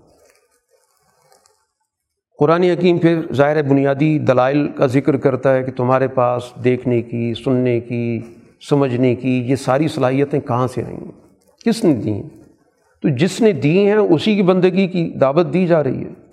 نہ تم نے خود پیدا کی ہیں، نہ ان چیزوں نے جن کی طرف تم صبح شام نسبت کرتے ہو۔ اور جب ان کو بار بار یاد دہانی کرائی جاتی ہے کہ مستقبل کے حوالے سے ان بد کرداریوں کا نتیجہ لازماً نکلے گا اور بعض پرس ہوگی۔ اور اگر اس دنیا سے پہلے چلے گئے، بعض پرس نہیں ہو سکی اور تم چلے گئے، تو پھر اللہ نے وہ نظام رکھا ہے آخرت میں۔ وہاں پہ بعض پرس ہوگی۔ اب یہ ساری چیزوں کو سن کے کہتے ہیں، یہ تو پچھلوں کی کہانیاں ہیں۔ یہ ان کا رد عمل ہے۔ قرآن نے ان سے پوچھا کہ دیکھو، خود تم بتاؤ کہ یہ زمین اور زمین کی مخلوقات جو بھی ہیں، یہ کس کی ہیں؟ اگر تمہارے پاس کوئی علم ہے تو سب کہیں گے اللہ کی۔ زمین اللہ نے بنائی، زمین کے اندر جو کچھ بھی چیزیں موجود ہیں، جو چیز بھی اگتی ہے، کوئی بھی نہیں کہتا کہ فلاں بت نے بنائی ہے۔ سب کہتے ہیں اللہ نے بنائی ہے۔ تو اب اسی کو سوچ لو کہ جس نے بنائی ہے تو بندگی اس کی ہونی چاہیے۔ پھر کسی خود ساختہ چیز کی تو نہیں ہونی چاہیے۔ تخلیق میں جس کا کوئی کردار ہی نہ ہو۔ اور اس کو ذہن پہ مسلط کر کے اس کو بڑا بنانا، تو اس میں کون سی علم کی یا عقل یا شعور کی بات ہے؟ ان سے پوچھو سات آسمان یا عرش کا ظاہر ان کا تصور موجود تھا، تو ان کا کون رب ہے؟ تو یہ کہیں گے اللہ ہے۔ تو قرآن کہتا ہے، افلا تتقون، پھر بھی تمہیں احساس نہیں ہوتا۔ یعنی جو جواب دیتے ہو، اس جواب کے مطابق تمہارا سوسائٹی کے اندر جو رول ہے، وہ تو موجود ہی نہیں ہے۔ پھر ان سے پوچھیں کہ ہر چیز کی حکومت کس کے پاس ہے؟ کس کے پاس انسان مشکل وقت میں رجوع کرتا ہے اور وہ ذات کسی سے رجوع نہیں کرتی؟ تو اس کا جواب یہ ہوگا، للہ اللہ ہے۔ تو فنا تو سرون پھر کس وجہ سے تمہاری عقلوں پہ پردے پڑ گئے؟ کیا جادو ہو گیا؟ تو جب پورا بڑا جو نظام ہے، وہ اللہ کا مانتے ہو۔ تو پھر یہ تصور کہاں سے آ گیا کہ اس نے کوئی چھوٹے چھوٹے خدا بنا دیے اور ان کو اختیارات دے دیے؟ اس کی کوئی بنیاد سمجھ میں نہیں آتی وہ کیا ہے؟ جتنے بڑے کام تم سے پوچھے جائیں، تدبیر جو دنیا کے اندر پورا ایک نظام چل رہا ہے، اس کے بارے میں پوچھا جائے، تو کوئی بھی تم میں سے نہیں کہتا کہ یہ فلاں نے بنایا یا فلاں نے بنایا۔ تو یہی چیز ہے کہ اس نظام کو تم اپنی عملی زندگی کے اندر بھی اسی طرح بالا دست مانو۔ اس کے علاوہ کسی کو بھی کسی درجے میں نہ برابر کے درجے میں نہ ذیلی درجے میں کسی کو شراکت دو۔ قرآن حکیم ان ساری تفصیلات کے بعد اس چیز کو واضح کر رہا ہے کہ یہ اللہ تعالیٰ کی طرف سے مقافات عمل کا جو قانون ہے، قیامت کے روز جب پوری تفصیلات کے ساتھ اس پر عمل ہوگا۔ ظاہر اس وقت تو مکہ مکرمہ کے اندر رسول اللہ صلی اللہ علیہ وسلم پر ایمان لانے والے بھی موجود ہیں اور اکثریت دوسری بھی موجود ہے اور اس وقت لوگ فوت بھی ہو رہے ہیں۔ موت سے بھی دو چار ہو رہے ہیں۔ تو دنیا کے اندر تو ظاہر انہوں نے ابھی نتیجہ نہیں دیکھا۔ لیکن نتائج کا ایک جامع نظام اللہ تعالیٰ نے آخرت کی شکل میں رکھا ہے۔ تو وہاں کا ایک مکالمہ قرآن حکیم نے ذکر کیا کہ یہ لوگ جنہوں نے اپنے آپ کو دھوکے میں رکھا، خسارے میں رکھا، ان سے پوچھا جائے گا علم تکن آیاتی تتلا علیکم؟ کیا میری آیات تمہارے سامنے نہیں پڑھی جاتی تھی تمہیں اس کا ابلاغ نہیں ہوتا تھا، بتایا نہیں جاتا تھا۔ فکن تم بہا تو اور پھر تم جھٹلاتے نہیں تھے۔ کیا یہ حقیقت نہیں ہے؟ تو جواب ان کا یہ ہوگا کہ بس بد نصیبی ہے، بدقسمتی ہے، وہ ہم پہ غالب آ گئی تھی، ہم بھٹک گئے تھے۔ ہمیں بس اب اس صورت حال سے آپ نکال دیں۔ اگر دوبارہ ہمیں موقع دیا جائے گا، تو پھر اس صورت میں ہم باقی ظالم ہوں گے۔ پھر بھی اگر ہم وہی حرکت کریں، پھر ہم ظالم ہوں گے۔ ہمیں بس موقع دے دیں۔ تو یہاں پر بڑے سخت الفاظ میں ان کو دھتکار دیا گیا۔ اخصوفیہ یہاں دور ہو جاؤ، مجھ سے کوئی بات نہ کرو۔ دنیا کے اندر اہلی ایمان کی ایک جماعت ہوتی تھی اور وہ اللہ سے دعا کرتی تھی۔ یعنی بجائے اس کی کہ کسی اور کے سامنے جھکے، وہ اللہ سے دعا کرتی تھی۔ اپنے لیے کہ اللہ ہمیں بخش دے، ہم پر رحم کر۔ تم ان کا مذاق اڑاتے تھے۔ وہ اللہ کے سامنے رجوع کر رہے ہیں اور پھر تم ان کا مذاق اڑاتے تھے کہ پتہ نہیں کس کے سامنے یہ ہاتھ پھیلائے ہوئے ہیں۔ اور وسائل تو ہمارے پاس ہیں، قبیلے ہمارے پاس ہیں، افرادی قوت ہمارے پاس ہے۔ یہ پتہ نہیں کس سے جا کے مانگ رہے ہیں۔ ان کو اگر کچھ چاہیے تو ہمارے سامنے ہاتھ پھیلائیں، ہم کچھ ان کو بخشیش کر دیتے۔ تم نے اس وقت ان کا مذاق اڑایا۔ حتیٰ انسو کم ذکری، یہاں تک کہ تم نے میری یاد کو ہی بھلا دیا۔ تم ان پر ہنسا کرتے تھے۔ آج میں یہ اعلان کر رہا ہوں کہ انہوں نے جس طرح ثابت قدمی سے زندگی گزاری، آج میں ان کو اس وجہ سے بدلہ دے رہا ہوں کہ ان ہم الفائزون۔ یہ کامیاب ہے تم ناکام ہو، یہ کامیاب ہے اور کامیابی کس اصول پر ملی؟ بما صبر ہو کہ ان نے اس صورت حال کے اندر وہ تھوڑ دلے نہیں ہوئے، ہمت نہیں ہاری، ثابت قدم رہے، جمے رہے۔ تو یہ اتنی بڑی ان کی صفت تھی کہ مشکل حالات میں ناگفتب حالات میں، ناسازگار حالات میں انہوں نے اس مشن کو نہیں چھوڑا۔ تو یہ ان کی دل جمی کے ساتھ ثابت قدمی، یہی ایک بہت بڑی ان کی خوبی ہے جس پر ان کی کامیابی کا اعلان کیا گیا۔ قرآن حکیم یہاں پر سوال کر رہا ہے کہ اپنی تخلیق پہ تو غور کرو۔ کیا تمہیں بیکار پیدا کیا گیا، بے مقصد پیدا کیا گیا؟ ابھی تعارف کرایا، اللہ نے دنیا کے اندر ہر چیز با مقصد بنائی۔ زمین کے اندر سے پیدا ہونے والی چیزیں ہوں، یا انسان کی روز مرہ کی زندگی ہو، یہ اسی طرح یہ چوپائے، مویشی، جانور، جو بھی چیز پیدا کی ہے اس کی ایک مقصدیت ہے۔ ہم ان چیزوں سے فائدہ اٹھاتے ہیں۔ بے مقصد ہم نظرات کوئی میں کوئی چیز کرتے ہیں نہ بے مقصد جانوروں کے اندر کوئی معاملات دیکھتے ہیں۔ تو اب تم اپنی تخلیق پہ تو غور کرو کہ تمہیں کیا اللہ نے بیکار پیدا کر دیا، بلا وجہ پیدا کر دیا، نعوذ باللہ اللہ نے کھیل کود میں پیدا کر دیا کہ کوئی مقصد نہیں ہے۔ اور پھر تمہارا یہ خیال ہے کہ بے مقصد ہیں تو پھر کوئی یہ آنے جانے کا معاملہ نہیں ہے۔ دوبارہ اٹھنا، دوبارہ سوال ہونا، حساب کتاب ہونا۔ اللہ تعالیٰ اس طرح کے فضول بے مقصد کاموں سے بہت بلند ہے۔ یہ کوئی کھیل کود کے کام وہ نہیں کرتا کہ بلا وجہ ایک مخلوق پیدا کر دی جس کا کوئی نہ مقصد ہے، نہ اس کی کوئی فادیت ہے۔ فتح اللہ الملک الحق۔ اللہ تعالیٰ بہت بلند ہے اور وہ اللہ تعالیٰ ملک ہے، بادشاہ ہے۔ وہ اس دنیا کے اندر اپنے ایمان لانے والوں کے ذریعے عملی طور پر سوسائٹی کے اندر، معاشرے کے اندر اپنی حکومت قائم کرنے کے لیے ان انبیاء کو بھیجتا رہا ہے۔ کائنات میں تو اس کی ہے ہی ہے۔ کائنات میں تو شراکت کا کوئی دعویٰ بھی نہیں کر رہا۔ وہ اس دنیا کے اندر ملک ہے۔ الحق وہی سچا ہے۔ اس کے علاوہ کوئی نہیں ہے۔ اور وہ عرش کریم کا رب ہے۔ تو سارا نظام تو وہ عرش سے چلا رہا ہے۔ یہ دنیا کے اندر جو بھی نظام چل رہا ہے، وہ اس کی عرش کی تجلی کے مظاہر ہیں۔ جو کچھ بھی دنیا کے اندر موجود ہے۔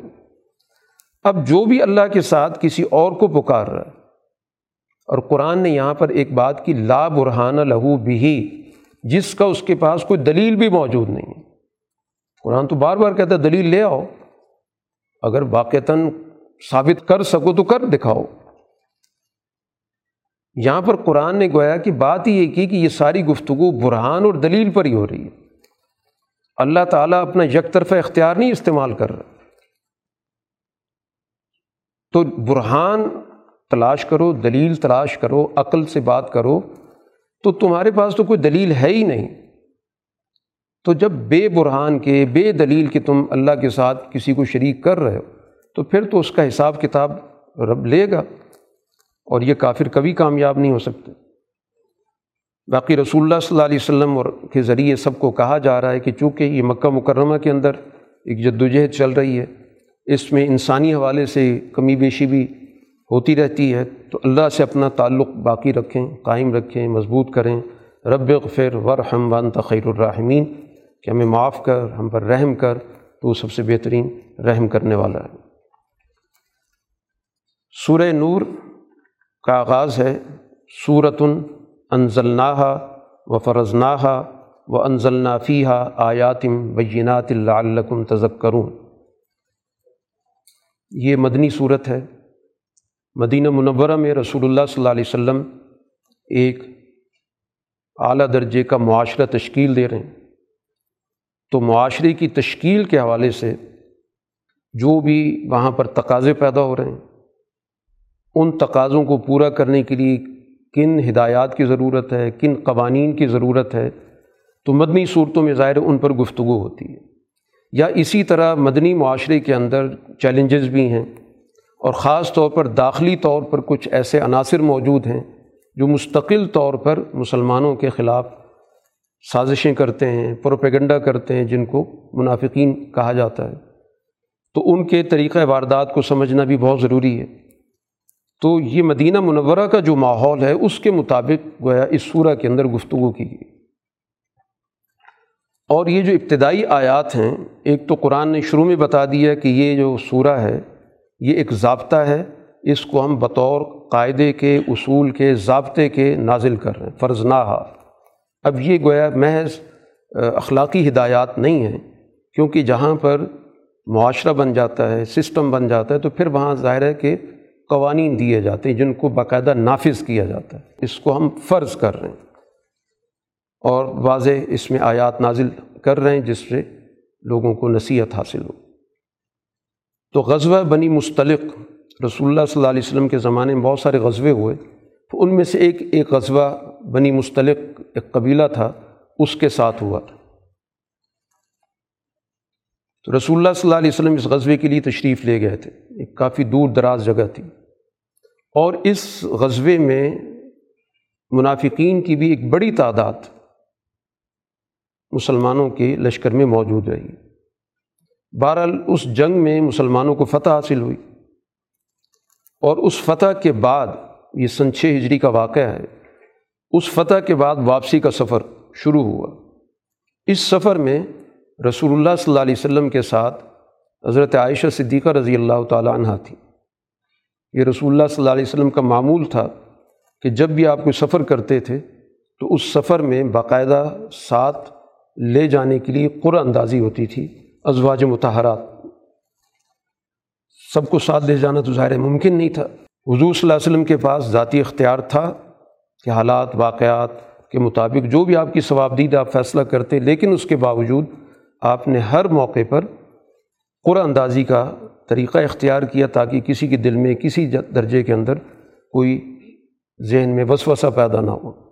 تو بہرحال اس سفر میں حضرت عائشہ رضی اللہ تعالیٰ عنہ آپ کے ساتھ تھیں۔ تو واپسی پر جب سفر شروع ہوا تو درمیان میں کچھ دیر کے لیے قافلے نے ٹھہراؤ کیا، پڑاؤ ڈالا اپنی ضروریات پوری کرنے کے لیے۔ تو حضرت عائشہ رضی اللہ تعالیٰ عنہ اپنے اونٹ سے اتر کر اپنے تقاضے کو پورا کرنے کے لیے دور چلی گئیں۔ اسی دوران سفر کے کوچ کا وقت ہو گیا۔ تو حضرت عائشہ رضی اللہ تعالیٰ عنہ جس کے اندر بیٹھتی تھیں، جس کجابے میں، تو اس کجابے پہ ظاہر ہے کہ کپڑے لٹکے ہوئے تھے، کیونکہ اس وقت تک ازواج متحرات کے لیے حجاب کا حکم آ چکا تھا۔ تو جو اس کجابے کو اٹھانے والے تھے، انہوں نے یہ سمجھ کر کہ حضرت عائشہ اس کے اندر موجود ہیں، اس کو اونٹ پہ رکھ دیا۔ ظاہر ہے اس وقت حضرت عائشہ کا ویسے بھی جسم بہت ہلکا پھلکا تھا، محسوس نہیں ہوا کہ اس کے اندر کوئی موجود نہیں ہے۔ سفر شروع ہو گیا، قافلہ چل پڑا۔ حضرت عائشہ بعد میں وہاں پہنچی تو وہاں پہ قافلہ موجود نہیں تھا۔ تو پھر وہ اسی جگہ پر رک گئیں۔ بجائے اس کے کہ چل پڑتی کہ ظاہر قافلے جب آگے جائیں گا، حضور صلی اللہ علیہ وسلم ظاہر وہاں پر دیکھیں گے تو یقیناً تلاش کے لیے کوئی نہ کوئی شخص آئے گا۔ تو وہ وہیں پر مقیم رہیں۔ قافلے کے اندر دستور یہ تھا کہ ہر قافلے میں ایک شخص کو ہمیشہ پیچھے رکھا جاتا تھا۔ اس مقصد کے لیے کہ اگر کوئی چیز پیچھے رہ جائے تو وہ شخص ان چیزوں کو اکٹھا کر کے لے آئے۔ تو چنانچہ صحابی تھے حضرت صفوان۔ ان کے ذمے اس موقع پر تھا کہ وہ پیچھے رہیں گے۔ جب وہ آئے تو انہوں نے دیکھا کہ کوئی شخص لیٹا ہوا ہے۔ تو ان نے زور سے انا اللہ و انا الہ راجعون، ان کی زبان پر آیا۔ تو یہ آواز سن کر حضرت عائشہ اٹھ پڑی تو حضرت صفوان نے پہچان لیا کیونکہ ظاہر حجاب سے پہلے دیکھا ہوا تھا۔ تو ان کے پاس اونٹ تھا، اس اونٹ کو بٹھا دیا، ان کو اس میں بٹھا کے قافلے کے ساتھ مل گئے۔ یہ واقعہ ہوا جس کے بعد منافقین نے جو اول فول بکا ہے، حضرت عائشہ کی عزت کے حوالے سے، ان کی حرمت کے حوالے سے ان پر تہمت لگا اور یہ تقریباً ایک مہینہ کم و بیش رسول اللہ صلی اللہ علیہ وسلم کی زندگی کا بہت ہی مشکل وقت تھا۔ کہ ظاہر پورے مدینہ کے اندر بحث ہو رہی ہے، چرچا ہو رہا ہے، ذکر ہو رہا ہے۔ حضرت عائشہ کے علم میں شروع میں نہیں تھا۔ لیکن انہوں نے محسوس کیا کہ رسول اللہ صلی اللہ علیہ وسلم پریشان بھی رہتے ہیں اور گفتگو بھی آپ بہت مختصر کرتے ہیں۔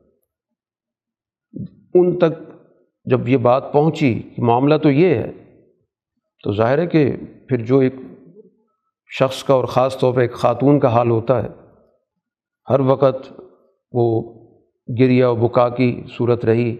پھر حضور صلی اللہ علیہ وسلم نے ان کو مشورہ دیا کہ اپنے میکے چلی جائیں۔ وہاں پر بھی اسی کیفیت میں رہیں۔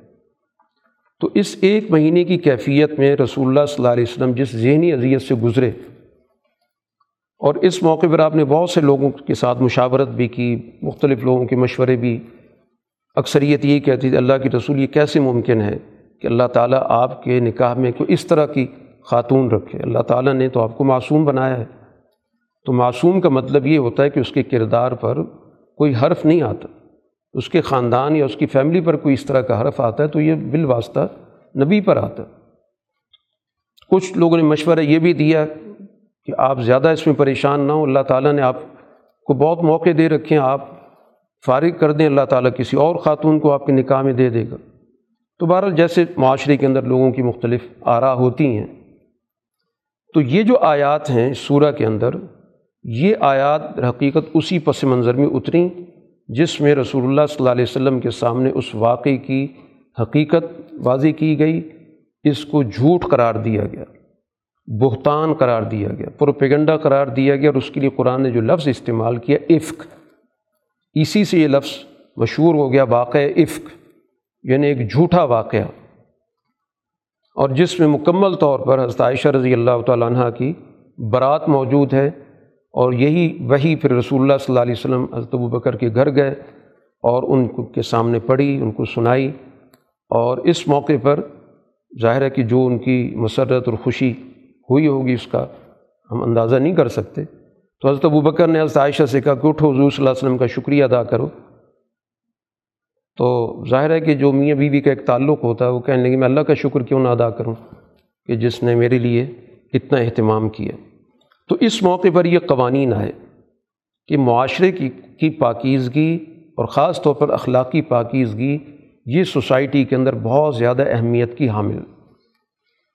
تو اب اگر اس طرح کے واقعات معاشرے میں ہوں گے تو اس کو قانونی طور پر بھی روکنا ضروری ہے۔ اب قرآن نے ظاہر ہے کہ قواعد بتانے تھے، اصول بتانے تھے، قوانین بتانے تھے تو اس نے بڑی یہاں پر جامع رہنمائی کی۔ سب سے پہلے تو یہ بات بتائی کہ اگر خدا نخواستہ اس طرح کا وقوع ہو، تو پھر وہاں پر کیا سزا ہوگی؟ تو قرآن نے کہا کہ جو بھی اس طرح کی جرم میں ملوث ہوگا، چاہے خاتون ہو، چاہے مرد ہو، تو پھر کم سے کم سو چھڑیاں اس کو ماری جائیں گی۔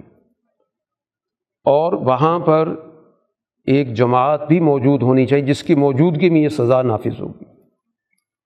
لیکن اس سزا کے نفاذ کے لیے چار عینی گواہوں کا ہونا ضروری ہے۔ یہ واحد جرم ہے جس میں دین نے عام جو گواہی کا نصاب ہے اس سے ہٹ کے فیصلہ کیا۔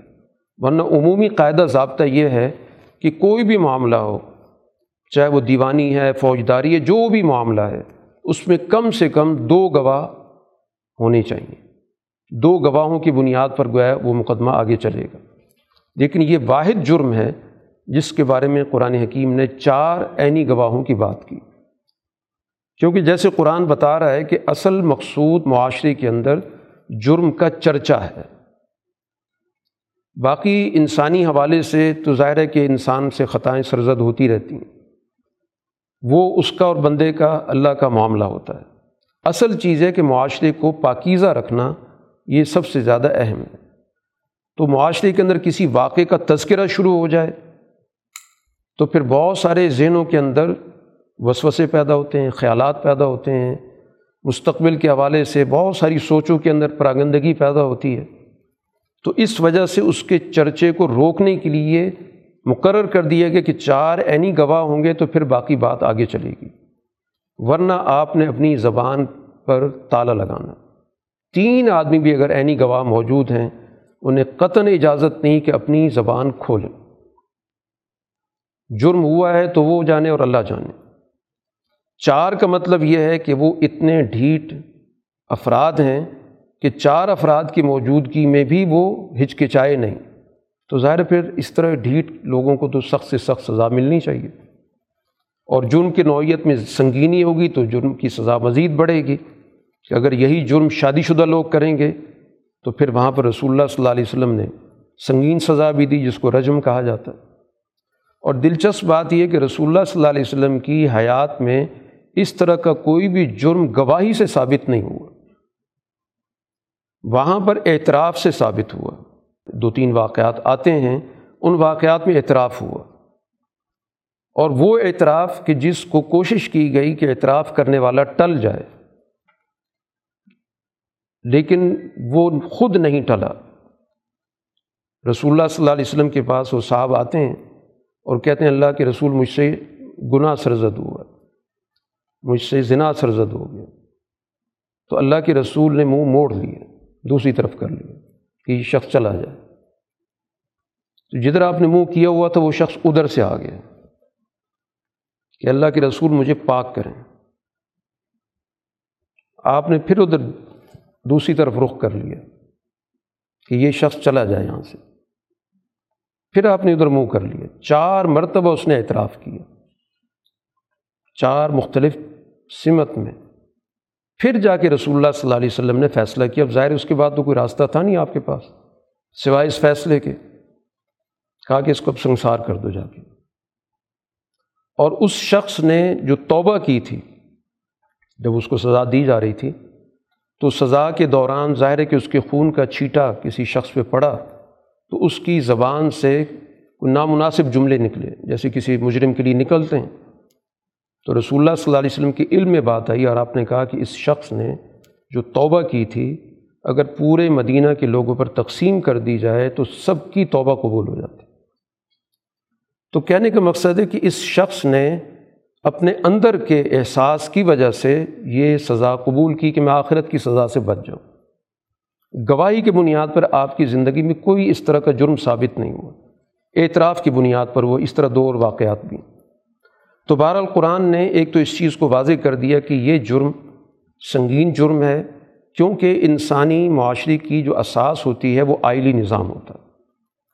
اور آئلی نظام کے اندر ظاہر ہے کہ شوہر اور بیوی کا جو تعلق ہے، اگر اس میں بگاڑ پیدا ہو جائے، اس میں خرابی پیدا ہو جائے، تو لازمی طور پر سوسائٹی کا سارا نظام درم برہم ہو جائے گا۔ اس لیے شادی شدہ لوگوں کے لیے سخت سزا رکھی گئی۔ اور باقی جو شادی شدہ نہیں بھی ہیں، تو ظاہر یہ جرم تو پھر سوسائٹی کے اندر کہیں سے کہیں لے جاتا ہے۔ تو اس لیے اس معاملے پر سخت سزا بھی رکھی گئی، لیکن اس کے ثبوت کا طریقہ بھی پوری احتیاط کے ساتھ رکھا گیا تاکہ کوئی بھی ایسے شخص کو سزا نہ ملے جس کا جرم نہ ہو۔ اسی کے ساتھ جڑی ہوئی دوسری بات، جس کا تعلق خاص طور پہ واقع عفق سے ہے، کہ اگر کوئی شخص تہمت لگاتا ہے اور چار گواہ اس کے پاس نہیں ہیں، تو قرآن کہتا ہے، پھر اس شخص کو اسی دروں کی سزا دو۔ کیونکہ یہ سوسائٹی کے اندر لوگوں کی ذہنی پراگندگی کا ذریعہ بنا۔ لوگوں کے ذہنوں میں پتہ نہیں کیا کچھ خیالات پیدا ہوتے ہیں اس طرح کی بات کرنے سے۔ تو جو بھی تہمت لگائے گا، کسی بھی پاک دامن عورت پر، اور قرآن کہتا ہے اس کے لیے وہ چار گواہ نہیں لا سکا، تو وہاں پر اسی دروں کی سزا ہوگی۔ اگر تین آدمی بھی گواہی کے طور پہ آ جاتے ہیں، ان تینوں کو بھی وہ سزا ہوگی۔ اسی درے مارے جائیں گے۔ تاکہ کوئی بھی شخص اس طرح کی گفتگو معاشرے کے اندر نہ کرے۔ کیونکہ کسی بھی برائی کا چرچا جب شروع ہو جائے، کوئی بھی برائی زبان پر آ جائے، زبان زد عام ہو جائے، تو لوگوں کے ذہنوں میں اس برائی کی نوعیت کم ہو جاتی، سنگین نہیں رہتی۔ اسی وجہ سے ہمیشہ جو الفاظ استعمال ہوتے ہیں، اس طرح کے جرائم کے لیے وہ بڑے محتاط قسم کے الفاظ استعمال ہوتے ہیں۔ وجہ اس کی یہی ہوتی ہے کہ وہ جرم اتنا بدترین ہوتا ہے کہ اس کے لیے الفاظ کا انتخاب بھی درست طریقے سے ہونا ضروری ہے۔ تو بہرحال یہ قرآن حکیم نے آئلی حوالے سے، معاشرتی پاکیزگی کے حوالے سے یہ قواعد اور اصول اور ضابطے بتائے۔ اسی کے ساتھ جڑا ہوا ایک اور واقعہ کہ اگر کوئی شخص اپنی بیوی کو خدا نخواستہ اس طرح کے معاملے میں ملوث دیکھے جیسے ایک واقع حضور صلی اللہ علیہ وسلم کی حیات میں ہوا کہ وہ شخص آیا رسول اللہ صلی اللہ علیہ وسلم کے پاس اور اس نے کہا کہ میں نے اپنی بیوی کو اس کام میں دیکھا ہے۔ تو رسول اللہ صلی اللہ علیہ وسلم نے ضابطے کے مطابق کہا، گواہ لاؤ ورنہ تمہاری پیٹھ پر کوڑے لگیں گے۔ یعنی چار گواہ لے کر آؤ، جب یہ بات تم کہہ رہے ہو۔ تو اس شخص نے پھر اس موقع پہ رسول اللہ صلی اللہ علیہ وسلم سے کہا، اللہ کے رسول، کہ کوئی شخص اس حالت میں اپنی بیوی کو دیکھ کر نکل جائے، چار آدمی لے کر آئے اور پھر ان کو گواہ بنائے گا۔ رسول اللہ صلی اللہ علیہ وسلم نے اس کے جواب میں پھر جملہ وہی کہا، گواہ لاؤ ورنہ سزا بھگتو۔ یہ اسی مکالمے کے دوران یہ آیات نازل ہوئیں کہ اس طرح کا جب خصوصی معاملہ ہو میاں بیوی کا تو پھر وہاں پر اس سزا کو موقوف کر کے ایک اور ضابطہ بتایا گیا جس کو لیان کہا جاتا ہے، کہ عدالت میں دونوں پیش ہوں گے۔ سب سے پہلے وہاں پر گواہی لی جائے گی مرد سے۔ چار مرتبہ وہ گواہی دے گا، اس بات کی کہ وہ اپنے الزام میں سچا ہے۔ حلفیہ بیان دے گا عدالت کے سامنے کہ میں جو کچھ کہہ رہا ہوں، میں اپنی بات میں سچا ہوں۔ چار مرتبہ وہ حلف اٹھائے گا۔ اور پانچویں مرتبہ یہ کہے گا کہ اگر میں جھوٹا ہوں تو مجھ پر اللہ کی لانت ہو۔ پھر خاتون سے کہا جائے گا کہ وہ بھی اسی طرح کا حلف اٹھائے۔ تو اگر وہ حلف اٹھانے پہ تیار ہو جاتی ہے قرآن نے اس کا بھی پروسیجر بتا دیے کہ چار مرتبہ وہ بھی حلف اٹھائے گی کہ یہ شخص جھوٹا ہے۔ اور پانچویں مرتبہ یہ کہے گی کہ اگر یہ سچا ہے تو مجھ پر اللہ کا غضب ہو۔ تو اگر دونوں قسم اٹھا لیتے ہیں تو ظاہر عدالت ان دونوں کے درمیان علیحدگی کا فیصلہ کر دے گی ہمیشہ کے لیے کہ اب میاں بیوی نہیں رہے۔ تو یہ لیان کا طریقہ کہلاتا ہے۔ تو رسول اللہ صلی اللہ علیہ وسلم نے ظاہر ہے کہ اس مسئلے کے اندر دونوں کو بلا کر اور دونوں سے ظاہر قسم لی ڈرایا بھی کہ جھوٹ، جھوٹی قسم کھاؤ گے تو اللہ کی طرف سے لانت کے مستحق ہو گئے یا اللہ کے غضب کے مستحق ہو گئے۔ بہرحال دونوں نے کلمات کہے اور دونوں کے درمیان علیحدگی ہو گئی۔ تو یہ باقاعدہ ضابطے دیے گئے کہ معاشرے کے اندر جو اخلاقی پاکیزگی ہے، معاشرتی پاکیزگی ہے، ذہنی پاکیزگی ہے، اس کا اہتمام بہت ضروری ہے۔ تو یہ سب گویا کہ اس واقعے کے پس منظر میں باقاعدہ قاعدے، ضابطے، اصول ہمارے سامنے آ گئے۔ اب قرآن حکیم نے اس واقعے پر تقریباً دو رکو صرف واقعے کے حوالے سے، ظاہر اتنا سنگین واقعہ تھا کہ قرآن نے اس پر بڑی تفصیلی گفتگو کی ہے۔ سب سے پہلے تو یہ بات بتائی گئی کہ یقیناً بڑا سنگین واقعہ ہوا تہمت لگانے کا، لیکن قرآن نے کہا کہ اس کو اپنے لیے شر مت سمجھو، بلکہ اس میں تمہارے لیے خیر کا پہلو آ گیا۔ ایک تو رسول اللہ صلی اللہ علیہ وسلم کی ازواج متحرات کے حوالے سے ہمیشہ کے لیے فیصلہ ہو گیا کہ وہ پاک دامن ہے کسی کو اب کوئی بات کہنے کا موقع رہا ہی نہیں۔ اگر یہ واقعہ نہ ہوتا تو ظاہر بولنے والوں نے بولنا تھا اور اس پہ کہانیاں بنتی رہتی۔ تو ایک تو قرآن نے اس بات کو واضح کر دیا کہ اس یعنی اس شر سے بھی خیر کا پہلو نکلا۔ اور جس نے جو کمانا تھا گناہ کما لیا۔ اب چونکہ سارے منصوبے کے پیچھے عبداللہ بن ابئی تھا اور اس کے ساتھ کچھ سادہ لوگ مسلمان بھی شریک ہو گئے تھے، تو قرآن نے تو کہا کہ جو پیچھے سارا پلان کرنے والا تھا، چونکہ وہ منظر عام پہ خود نہیں آیا، نہ اس نے اپنی زبان سے کہا، اس نے پیچھے بیٹھ کر لوگوں کے ذہن خراب کیے، تو اس لیے اس کو تو سزا نہیں دی جا سکتی تھی۔ سزا پھر ان لوگوں کو دی گئی جو اعلی کار بنے تھے، جو مسلمان تھے۔ ان کو باقاعدہ اسی کوڑوں کی سزا دی گئی۔ اس میں مرد بھی تھے، خاتون بھی تھی۔ قرآن نے اس کے بعد پھر ایک عمومی رہنمائی کی کہ ایسا کیوں نہیں ہوا کہ جب تم نے یہ خبر سنی تھی، تو جو بھی مسلمان مرد تھے، جو بھی مسلمان عورتیں تھیں، ان کو اچھا گمان کرنا چاہیے تھا۔ ان کو فوراً ہی کہہ دینا چاہیے تھا کہ حاضہ افکم مبین، یہ کھلا بہتان۔ اور ایسا کیوں نہیں ہوا کہ یہ چار گواہ لے کر آتے؟ اگر کوئی مسئلہ تھا، خدا نخواستہ، تو ایک پورا طریقہ کار ہے پروسیجر ہے۔ چار گواہ لے کر آتے۔ جب چار گواہ بھی نہیں ہیں، تو قانون کی نظر میں بھی یہ جھوٹے ہیں۔ اور یہ اتنا بڑا واقعہ تھا کہ اگر خدا کی طرف سے مہلت کا قانون نہ ہوتا، اللہ کی رحمت کا قانون نہ ہوتا، تو اس گفتگو پر اور اس بہتان ترازی پر اس دنیا میں اللہ کا عذاب آ جاتا۔ یہ تو اللہ تعالیٰ کا ایک نظام ہے، قوانین ہے جس کی وجہ سے وہ فوری رد اللہ کی طرف سے نہیں ہوتا، ورنہ یہ جرم ایسا تھا کہ اس پر دنیا میں سزا آنی چاہیے تھی۔ عذاب العظیم اور پھر قرآن نے کہا کہ تم نے اس کو اپنی گفتگو کا موضوع بنا لیا اور تم اپنی منہ سے وہ باتیں کرتے رہے جس کا تمہیں علم نہیں تھا۔ تم نے اس کو معمولی واقعہ سمجھا۔ بہوا عند اللہ عظیم۔ اللہ کے یہ تو بہت بڑی بات تھی۔ اور ایسا کیوں نہیں ہوا کہ تم یہ کہہ دیتے کہ ہمارے لیے شایان شانی کا ہم اس موضوع پر بات کریں۔ سبحانہ کا حاضہ بہتان العظیم یہ تو بہت بڑا بہتان ہے۔ بارہ اللہ تعالیٰ تنبی کرتا ہے کہ آئندہ اس طرح کی چیز ریپیٹ نہیں ہونی چاہیے۔ آئندہ ایسا کوئی واقع نہیں ہونا چاہیے۔ اور پھر اس کے بعد جن لوگوں نے بھی اہل ایمان میں فواہش کو پھیلانے کا کام کیا، یہ ہے اشاعت فاحشہ اس کو کہتے ہیں۔ کہ برائی کو پھیلانا۔ یعنی برائی نہ کی جائے لیکن اس برائی کا چرچا کیا جائے۔ تو یہ فواہشہ سے بھی زیادہ بدترین جرم ہے۔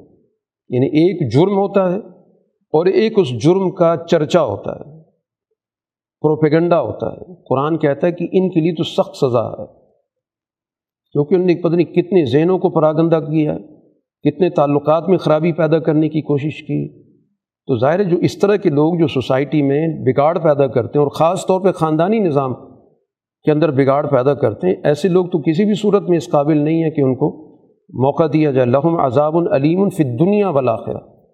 دنیا کے اندر بھی ان کے لیے دردناک عذاب ہے ان سزاؤں کی شکل میں اور آخرت میں بھی۔ اور یہ سارا پلان ظاہر قرآن جب بھی کوئی بات کرتا ہے تو بتاتا ہے کہ یہ پیچھے ابلیس کی سوچ ہوتی ہے، کیونکہ ابلیس پہلے دن سے ہی آدم اور اولاد آدم سے اس کو عداوت ہے اور اس کا کام کیا یا امرو بالفحشاء والمنکر۔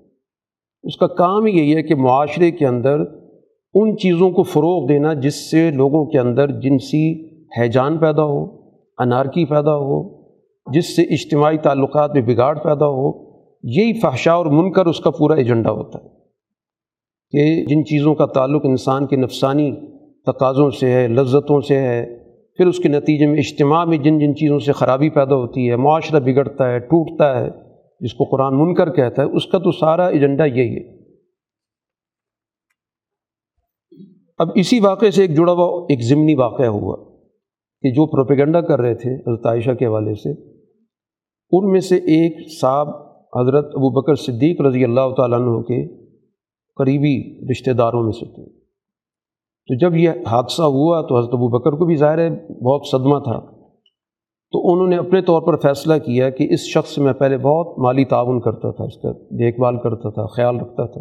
اب آئندہ یہ اس قابل نہیں ہے اس کے ساتھ کسی قسم کا تعاون کیا جائے۔ تو ان نے قسم کھا لی۔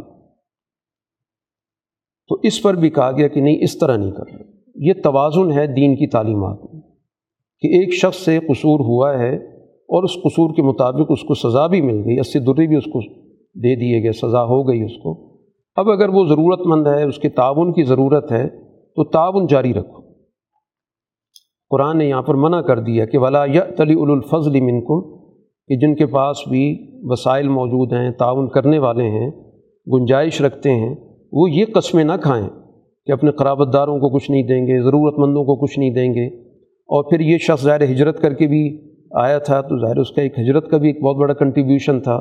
تو اس جرم کے علاوہ، اس گناہ کے علاوہ اوور آل تو اس کی زندگی ٹھیک تھی۔ بس اس سادگی میں آ کر پروپیگنڈے کا شکار ہو گیا۔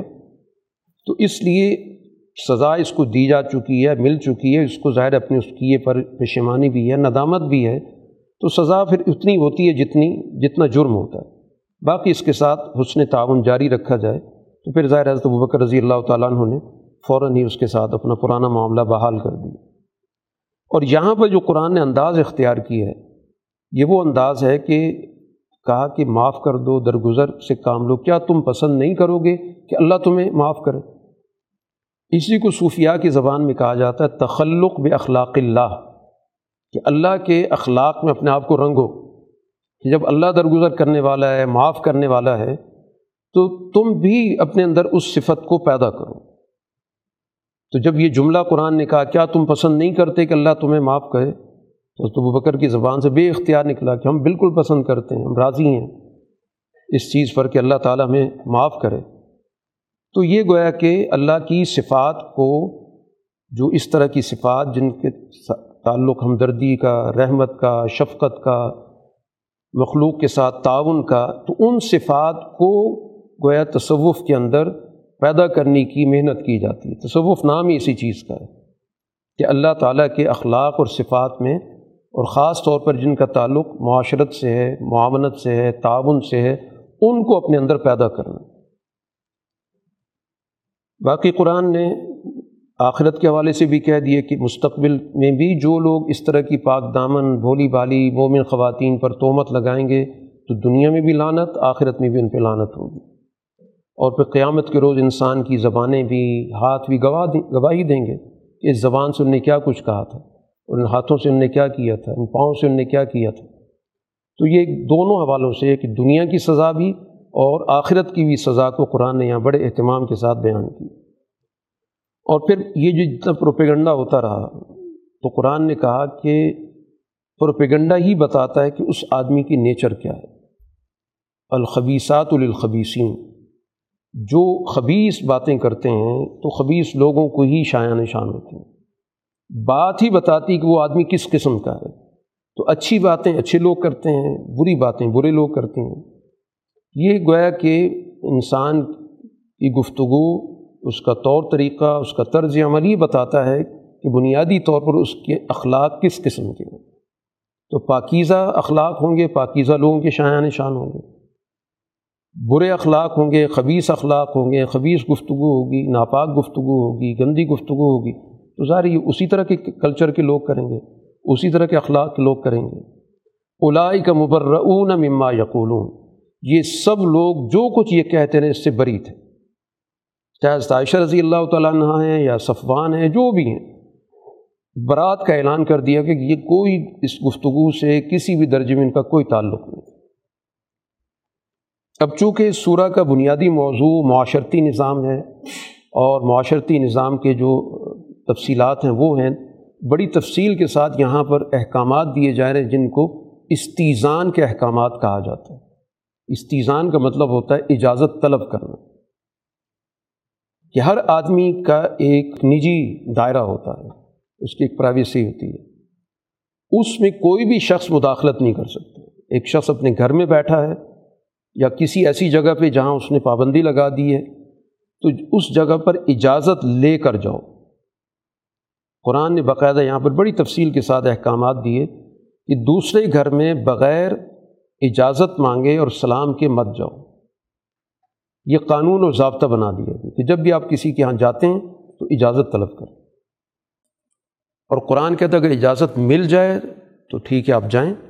اور اگر یہ کہہ دیا جائے کہ آپ چلے جائیں تو اس بات کو قبول کر لیا کرو، اس کو دل پہ لینے کی ضرورت نہیں ہے۔ میں انقیل لکم ارجعو فرجعو کوئی شخص کہتا ہے میں مصروف ہوں یا میں اس وقت اس حالت میں نہیں، میں آرام کر رہا ہوں، تو آپ کسی اور وقت آ جائیں۔ تو یہ کوئی انسانیت کے خلاف نہیں ہے۔ تو قرآن نے بالکل یعنی دو ٹوک انداز میں بات سمجھا دی کہ ایک شخص ظاہر ہے کہ اپنے ماحول کے اندر گیا ہے، اپنے گھر کے اندر ہے تو اب وہ پابند تو نہیں ہے کہ جب بھی کوئی شخص آئے تو ضرور اس سے ملے۔ تو اس لیے استیزان اسی چیز کو کہا جاتا ہے۔ باقاعدہ اجازت طلب کر کے کسی کے گھر جانا یا کسی کی اس جگہ پر جہاں پر جانے کی ممانعت ہے۔ اور پھر رسول اللہ صلی اللہ علیہ وسلم کی حدیث سے مزید وضاحت ہو گئی کہ ایک موقع پر وہ موسا شری رضی اللہ تعالیٰ عنہ حضرت عمر سے ملنے کے لیے آئے۔ تو اجازت مانگی انہوں نے۔ اور اجازت مانگنے کے لیے اسلام کی جاتا ہے السلام علیکم کہا۔ تو ظاہر اتنے بڑے بڑے گھر تو نہیں ہوتے تھے، آواز پہنچ جاتی تھی۔ تو پھر تھوڑی دیر کے بعد دوبارہ انہوں نے السلام علیکم کہا کہ میں آ سکتا ہوں۔ کچھ دیر کے بعد تیسری مرتبہ کہا۔ تو حضرت عمر ظاہر کوئی مصروف تھے گھر میں، جواب دینے میں تاخیر ہو گئی۔ تو یہ تین دفعہ کہہ کے وہ واپس چل پڑے۔ تو حضرت عمر نے ان سے پوچھا کہ آپ آئے تھے اور چلے گئے۔ تو انہوں نے کہا کہ میں نے رسول اللہ صلی اللہ علیہ وسلم سے یہ سنا کہ جب کوئی شخص تین مرتبہ اجازت مانگے اور اجازت نہ ملے تو وہ واپس آ جائے۔ تو حضرت عمر کے لیے نئی بات تھی۔ ان کے علم میں نہیں تھا۔ تو حضرت عمر نے کہا، کیا واقعی حضور صلی اللہ علیہ وسلم نے کہا؟ اور پھر ابو موسا شری سے کہا، بہت بڑے سینئر صحابی ہیں کہ کوئی اور آدمی بھی اپنی تائید میں لے کر آؤ۔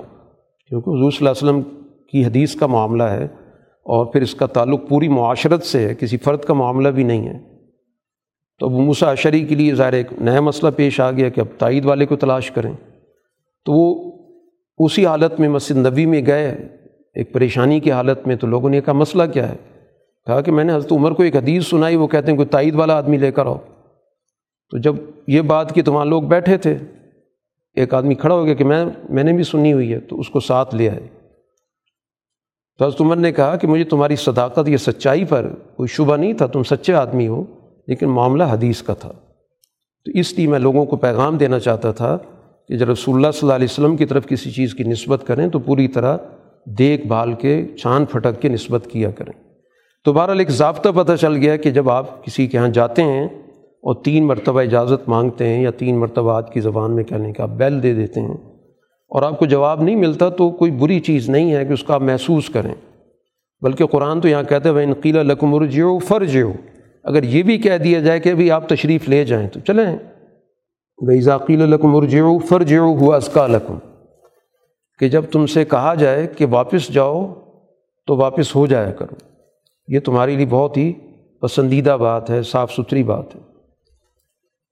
باقی یہ ہے کہ اگر کوئی ایسا گھر ہے جس میں کسی کی رہائش نہیں ہے، ساز و سامان پڑا ہوا تو ظاہر ہے پھر وہ ایک عقل اور دانش کی بات بھی، وہاں تو اجازت کی ضرورت نہیں ہے، وہاں تو ہے ہی کوئی نہیں۔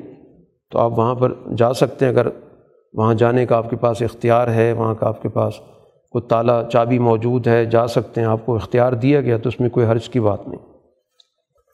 اسی کے ساتھ وہ قرآن حکیم نے، چونکہ معاملہ ہے دو مختلف اصناف کا باہمی، کیونکہ صنفی طور پر اللہ تعالیٰ نے انسانوں کے درمیان یہ کشش رکھی ہوئی ایک فطری چیز ہے، اس کو ضابطے میں رکھنا بہت ضروری ہے۔ اس کے لیے دونوں کو کہا گیا، دونوں صنفوں کو کہا گیا کہ غز بصر سے کام لیں۔ غز بصر کہا جاتا ہے کہ اپنی آنکھوں کو، اپنی نظروں کو پست رکھنا، کہ اپنی نظروں کو پست رکھو اور اپنے آپ کو پاک دامن رکھو۔ دونوں سے کہا گیا، دونوں کی ذمہ داری، مردوں کی بھی اور خواتین کی بھی۔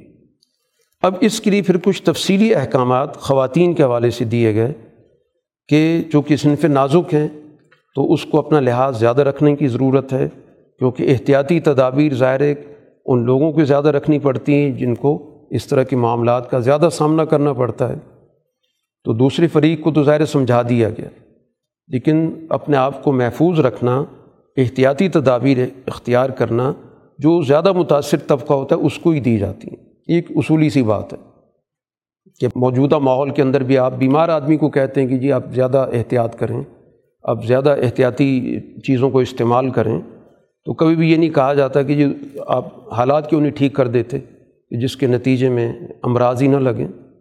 عقل کی بات ہے، دانش کی بات ہے کہ جو متاثر ہو سکتا ہے تو اس کو جتنی اس سے احتیاط ہو سکے وہ کرے۔ چنانچہ اسی حوالے سے کہا گیا اپنی زینت کا اظہار نہ کریں۔ سوائے اس کے کہ جو چیزیں واضح ہیں، ہاتھ ہے، چہرہ ہے، پاؤں ہیں، یہ تو وہ چیزیں ہیں کہ جن کو ظاہر ہے کہ انسان کے ظاہر ہیں۔ اس کے علاوہ اپنے زینت کو چھپا کے رکھیں۔ اپنے گربانوں پہ اوڑھنی رکھیں۔ اور چند رشتوں کے علاوہ شوہر اور چند جو محرم رشتے کہلاتے ہیں، ان کے علاوہ اپنے آپ کو بہرحال دوسروں سے ان کے سامنے اپنی زینت کا اظہار نہ کریں۔ شوہر ہیں، باپ ہیں، سسر ہیں، بیٹے ہیں یا اسی طرح شوہر کی پچھلی شادی سے اولاد ہے، بھائی ہیں، بھتیجے ہیں، بھانجے ہیں۔ اسی طرح اور اپنی ملنے جلنے والی جو بھی خواتین ہیں۔ یا اسی طرح گھر میں کچھ ایسے لوگ بھی ہوتے ہیں کچھ کہ جن کا ان معاملات سے کوئی سروکار نہیں ہوتا۔ کچھ مزاج ایسے ہوتے ہیں گھروں میں کام کاج کرنے والے کہ جو اس طرح کے معاملات میں ان کی کوئی دلچسپی نہیں ہوتی۔ تو اس طرح کے لوگ بھی گھروں میں آ جا سکتے ہیں۔ اسی طرح کم سن بچے ہیں، ان کے لیے بھی اجازت ہے۔ اسی طرح قرآن نے کہا کہ اگر کچھ ایسی چیزیں پہن رکھی ہیں، قرآن نے یہاں پر خاص طور پر ذکر کیا ہے کہ پاؤں میں کوئی پائل پہنی ہوتی ہے تو اس چلتے وقت احتیاط رکھی جائے۔ یہ ساری احتیاطی تدابیر ہیں۔ ان کا بنیادی مقصد یہی ہے کہ خواتین کی عزت و ناموس کی حفاظت کی جائے۔ تو اس لیے جن جن ذرائع سے امکانات ہو سکتے ہیں، ان امکانات کو ملحوظ رکھنا ضروری ہے۔ ان احتیاطی تدابیر کو اختیار کرنا چاہیے۔ اسی کے ساتھ ایک اور بات، یہ تو ظاہر ہے کہ ان معاملات پر ہماری رہنمائی کی گئی کہ معاشرے کے اندر جتنے بھی وہ لوگ ہیں جن کے نکاح نہیں ہوئے، ان کے نکاح کا اہتمام ہونا چاہیے۔ اسی بنیاد پر حضرت امام شاہ ولی اللہ رحمۃ اللہ علیہ نے جن بنیادی ضروریات زندگی کا ذکر کیا، جو اسٹیٹ کے ذمے ہیں، اس میں اس بات کا ذکر کیا کہ نوجوانوں کا نکاح کرانا یہ نظام کی ذمہ داری ہے کہ اس کے لیے سہولیات مہیا کرے اور جو بھی اس کے لیے وسائل کی ضرورت ہے وہ دے۔ اور ظاہر یہ سب سے مؤثر طریقہ ہے کہ معاشرے کے اندر اس تعلق کو آسان سے آسان تر کیا جائے۔ رسول اللہ صلی اللہ علیہ وسلم نے کہا کہ سب سے زیادہ بابرکت نکاح وہ ہے کہ جس کے اندر کم سے کم بوجھ ہو۔ تو بوجھل نکاح وہ ظاہر ہے کہ معاشرے کے اندر مسائل کا باعث ہوتا ہے۔ تو اس لیے قرآن نے کہا ان کے حلایامہ جو بھی تم میں جن کا بھی نکاح نہیں ہوا، چاہے وہ مرد ہیں اور چاہے وہ خواتین ہیں، ان کے نکاح کا انتظام قائم کرو۔ اور اگر اس وقت ان کے پاس وسائل نہیں، تو اللہ تعالیٰ وسائل کا انتظام کرے گا۔ تو اللہ کی طرف سے وسائل کے انتظام کا مطلب یہی ہوتا ہے کہ جو اس وقت نظام قائم ہوتا ہے، اس کی یہ ذمہ داری ہوتی ہے کہ وہ ان چیزوں کو اپنے ذمے لے۔ اسی طرح قرآن حکیم نے ایک اور چیز کی طرف بھی توجہ دلائی ہے کہ اس سوسائٹی کے اندر وہ لوگ بھی پائے جاتے تھے جو جنگوں کے نتیجے میں گرفتار ہو کے آتے تھے، جن کو غلام بنایا جاتا تھا۔ تو قرآن نے کہا کہ ان کے ساتھ معاملات طے کر کے ان کو آزاد کرو۔ کاتبو ہم ان عالم تم فیم خیرہ ان کے ساتھ ایک معاہدہ کر لو کہ کوئی بھی ان کے پاس جو بھی ہنر ہے یا جو بھی ان کے پاس کوئی مہارت موجود ہے، اس مہارت کی بنیاد پر یہ کچھ معاشرے سے جا کر کچھ کمائیں اور تمہیں وہ مطلوبہ رقم لا کے دے دیں، تم ان کو آزاد کر دو۔ ظاہر ہے، اتنا عرصہ تمہارے پاس رہے ہیں تو تمہارے اخراجات بھی ہوئے ہوں گے۔ تم سمجھتے ہوگے کہ یہ ہمارے اخراجات ان پر ہوئے ہیں۔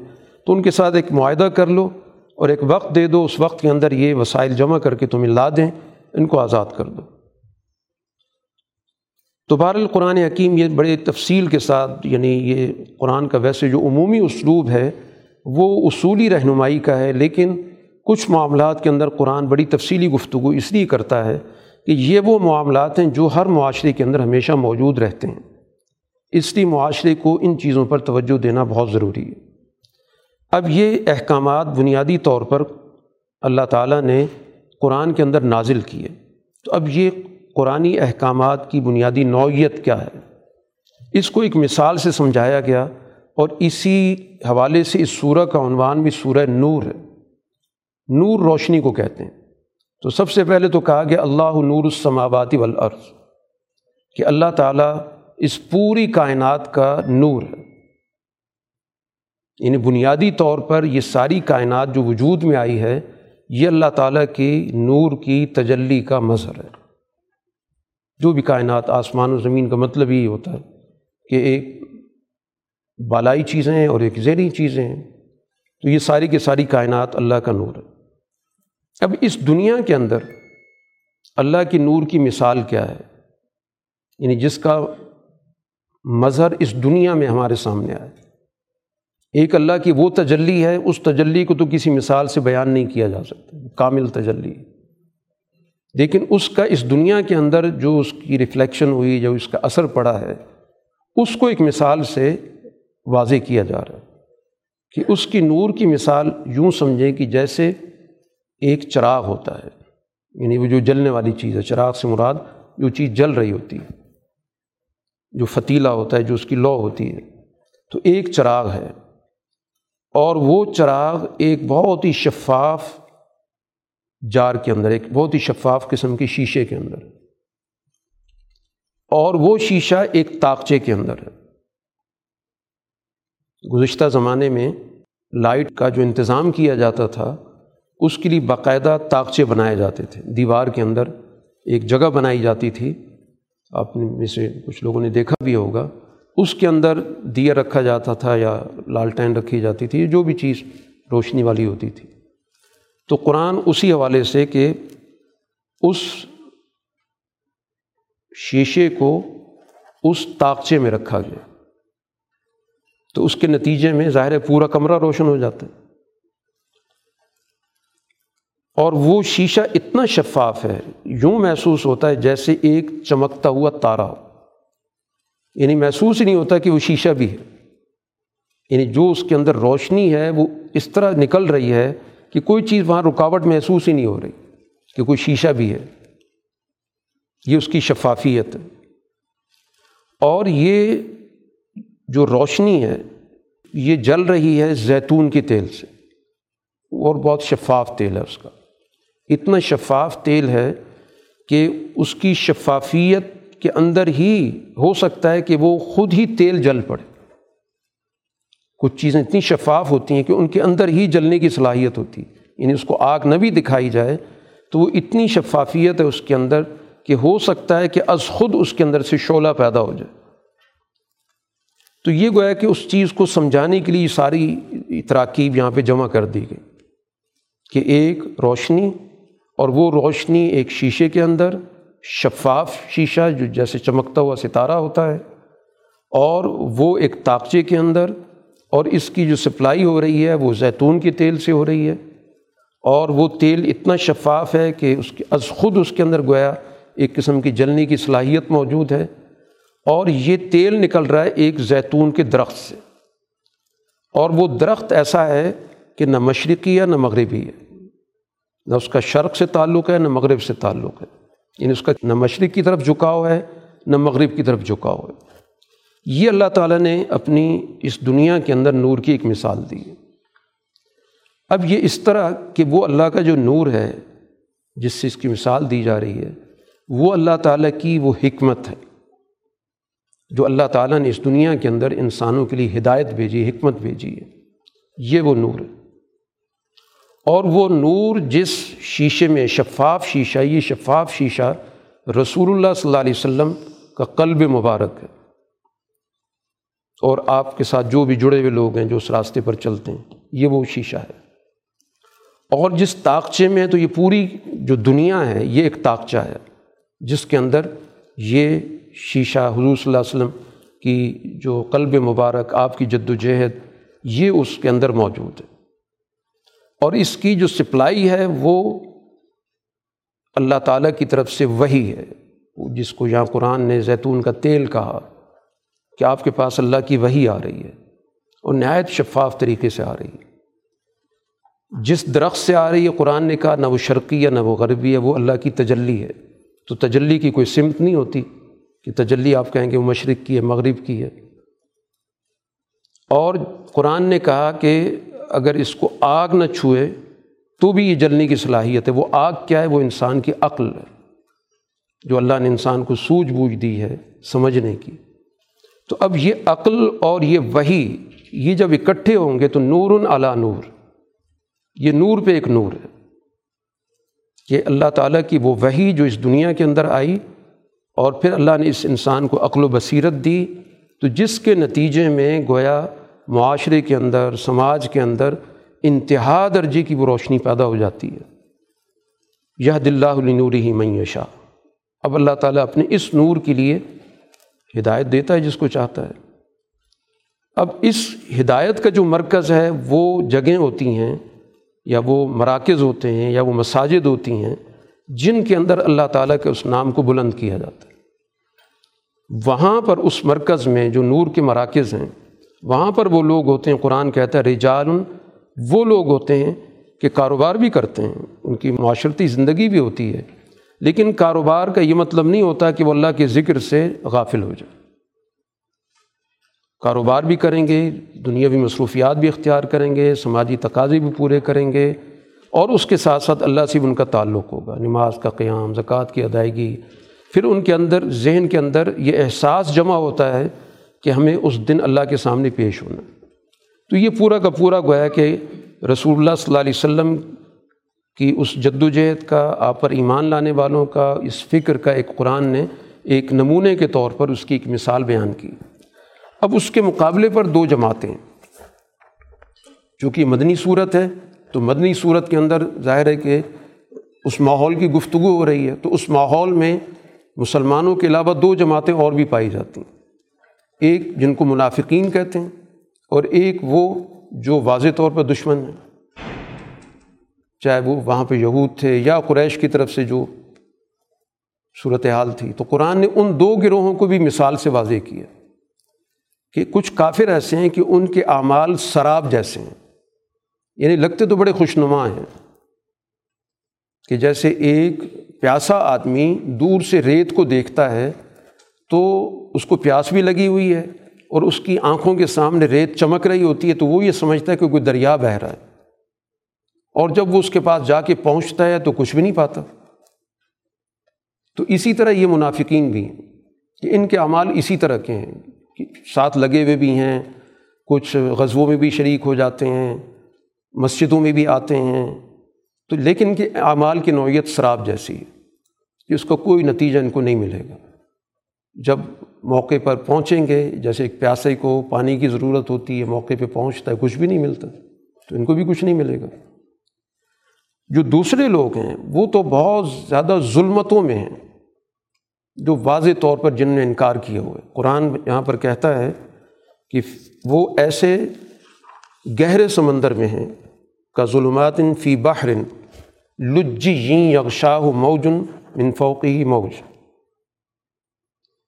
کہ وہاں پر کیفیت ایسی ہے کہ وہ ایسے اندھیرے دریا میں ہیں جس پہ ایک موج، ایک لہر، پھر ایک اور لہر، پھر اوپر بادل یعنی اتنا اندھیرا ہے۔ ان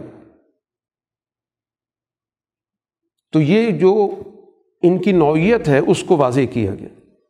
یہ وہ تین حجابات ہیں جن کو حضرت امام شاہ ولی اللہ رحمۃ اللہ علیہ نے ذکر کیا جس کو کہتے ہیں ایک حجاب طبیعت ہے، جو انسان کی اپنی طبیعت کے اندر ایک حجاب ہے ہیرس حوث، لالچ، کہ جس میں وہ زیادہ سے زیادہ چیزوں کو جمع کرنا چاہتا ہے، جس کی وجہ سے وہ خود غرض بنتا ہے، مفاد پرست بنتا ہے۔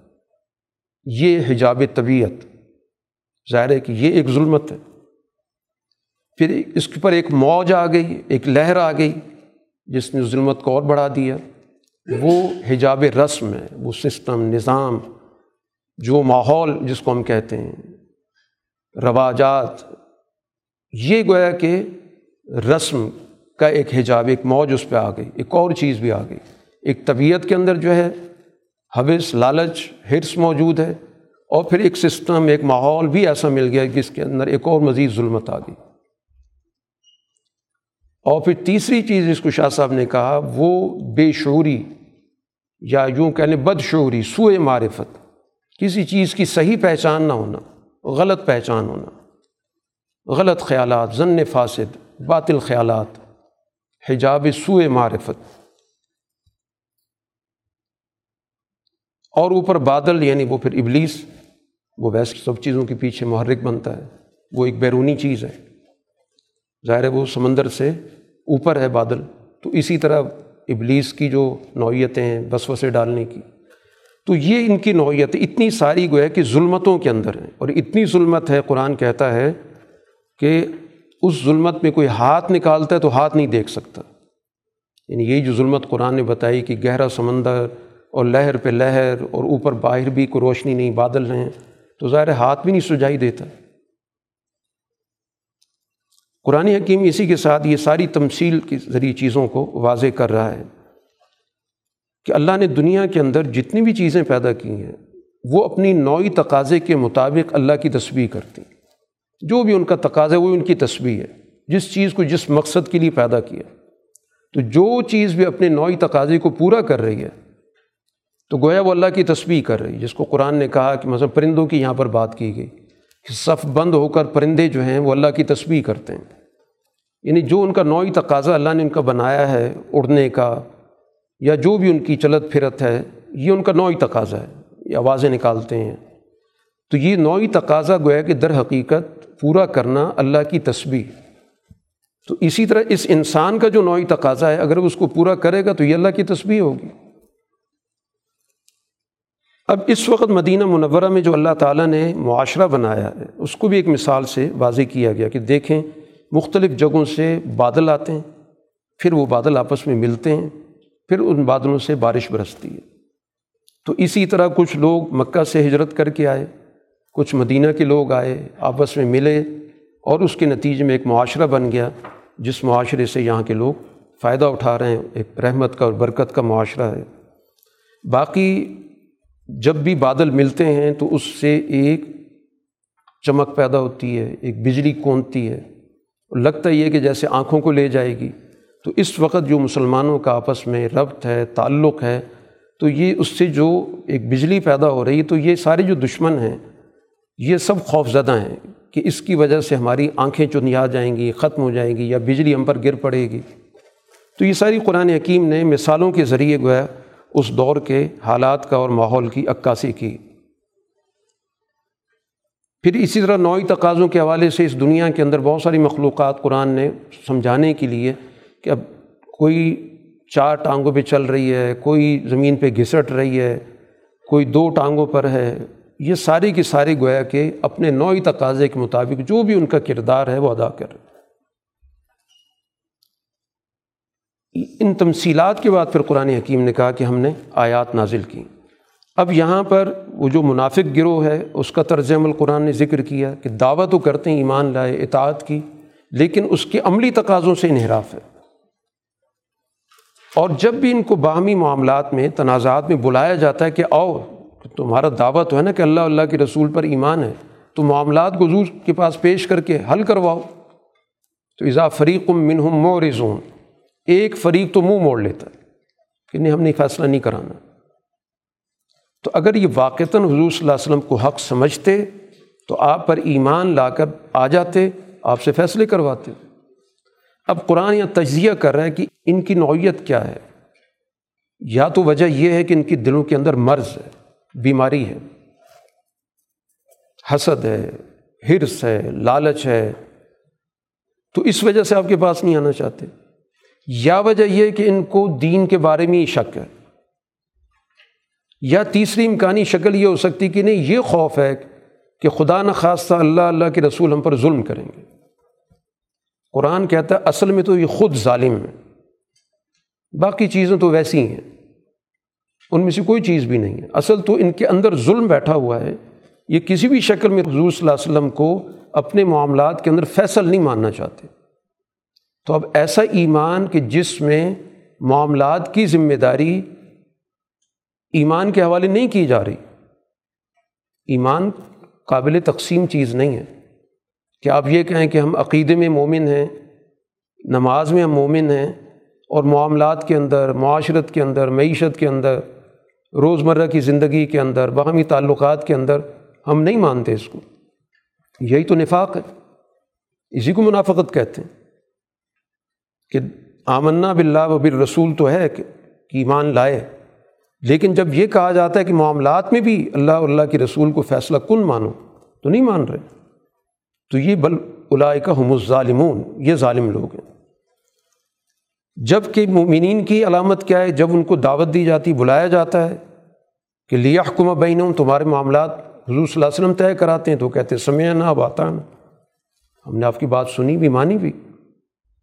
تو یہ دو گویا کے گروہوں کا موازنہ کر دیا گیا کہ دونوں کا دعویٰ ایمان کا ہے، لیکن ایک کا طرز عمل ایمان کے تقاضوں سے بالکل مختلف ہے اور دوسرا اس کے مطابق بات کرتا ہے۔ اب یہ لوگ قسمیں بڑی کھائیں گے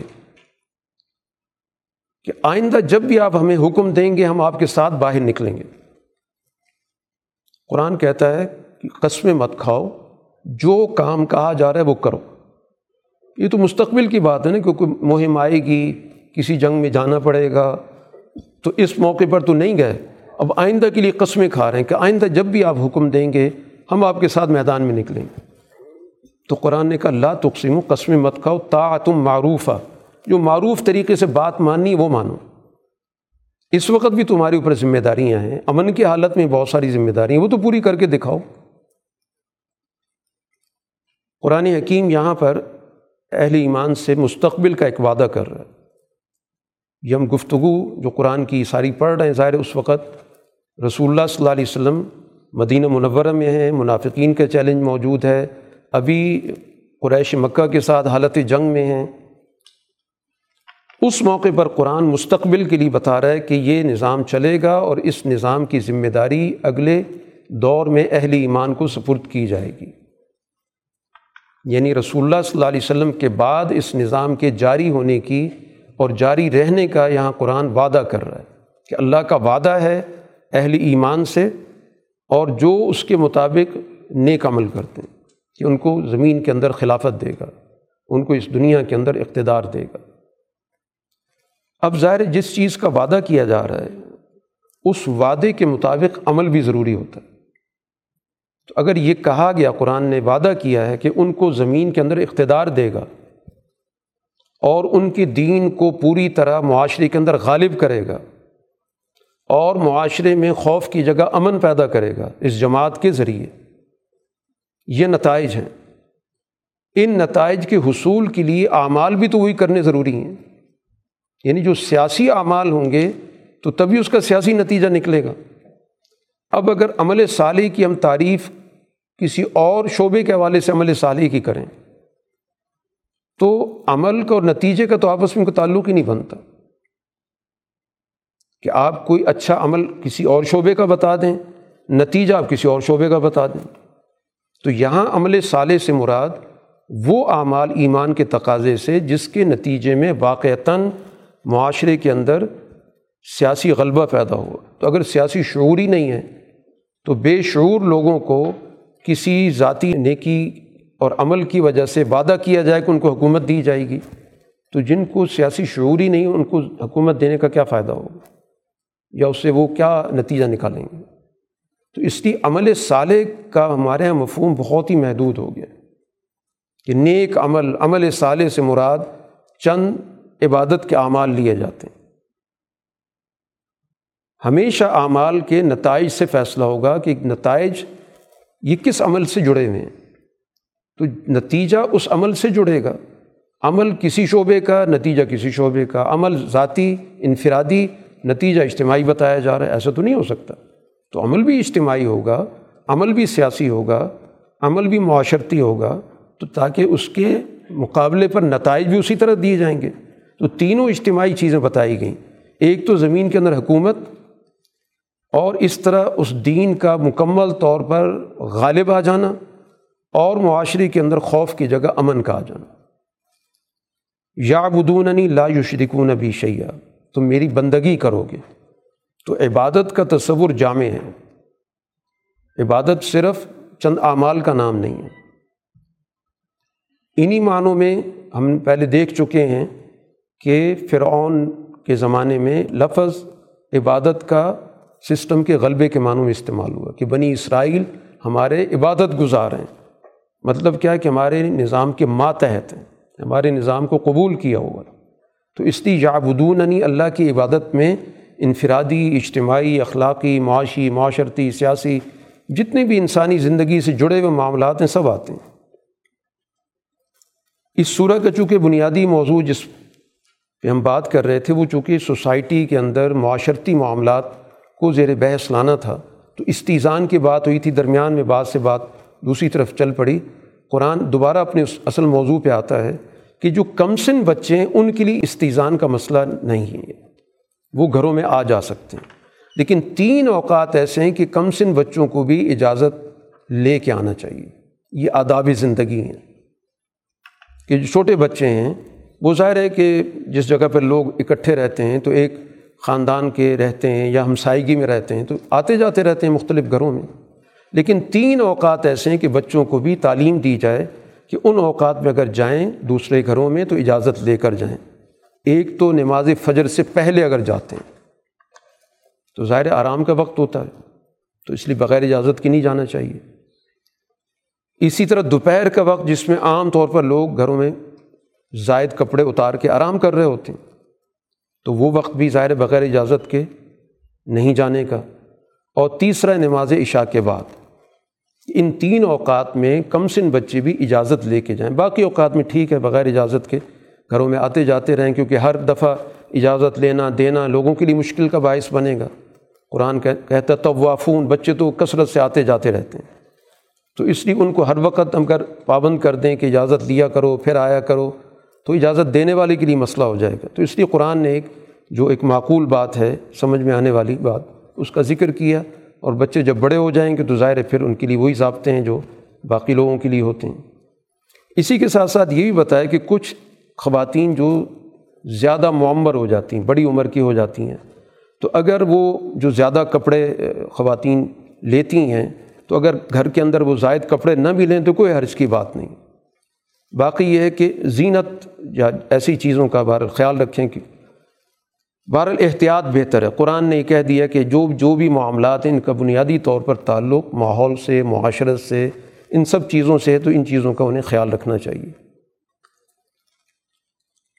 قرآن کی صورت کا اختتام ایک بڑے بنیادی ضابطے پر کیا جا رہا ہے کہ اہلی ایمان جب کسی اجتماعی مصروفیت میں ہوں، کسی اجتماع میں گئے ہیں تو اس اجتماع میں بغیر اجازت لیے وہاں سے نہ نکلیں یہ گویا جب وہ آئے ہیں کہ اجتماعی دعوت پر، ایک اجتماعی مصروفیت کے اندر، تو پھر ان کو وہاں سے جانے کے لیے اجازت لے کے جانا چاہیے۔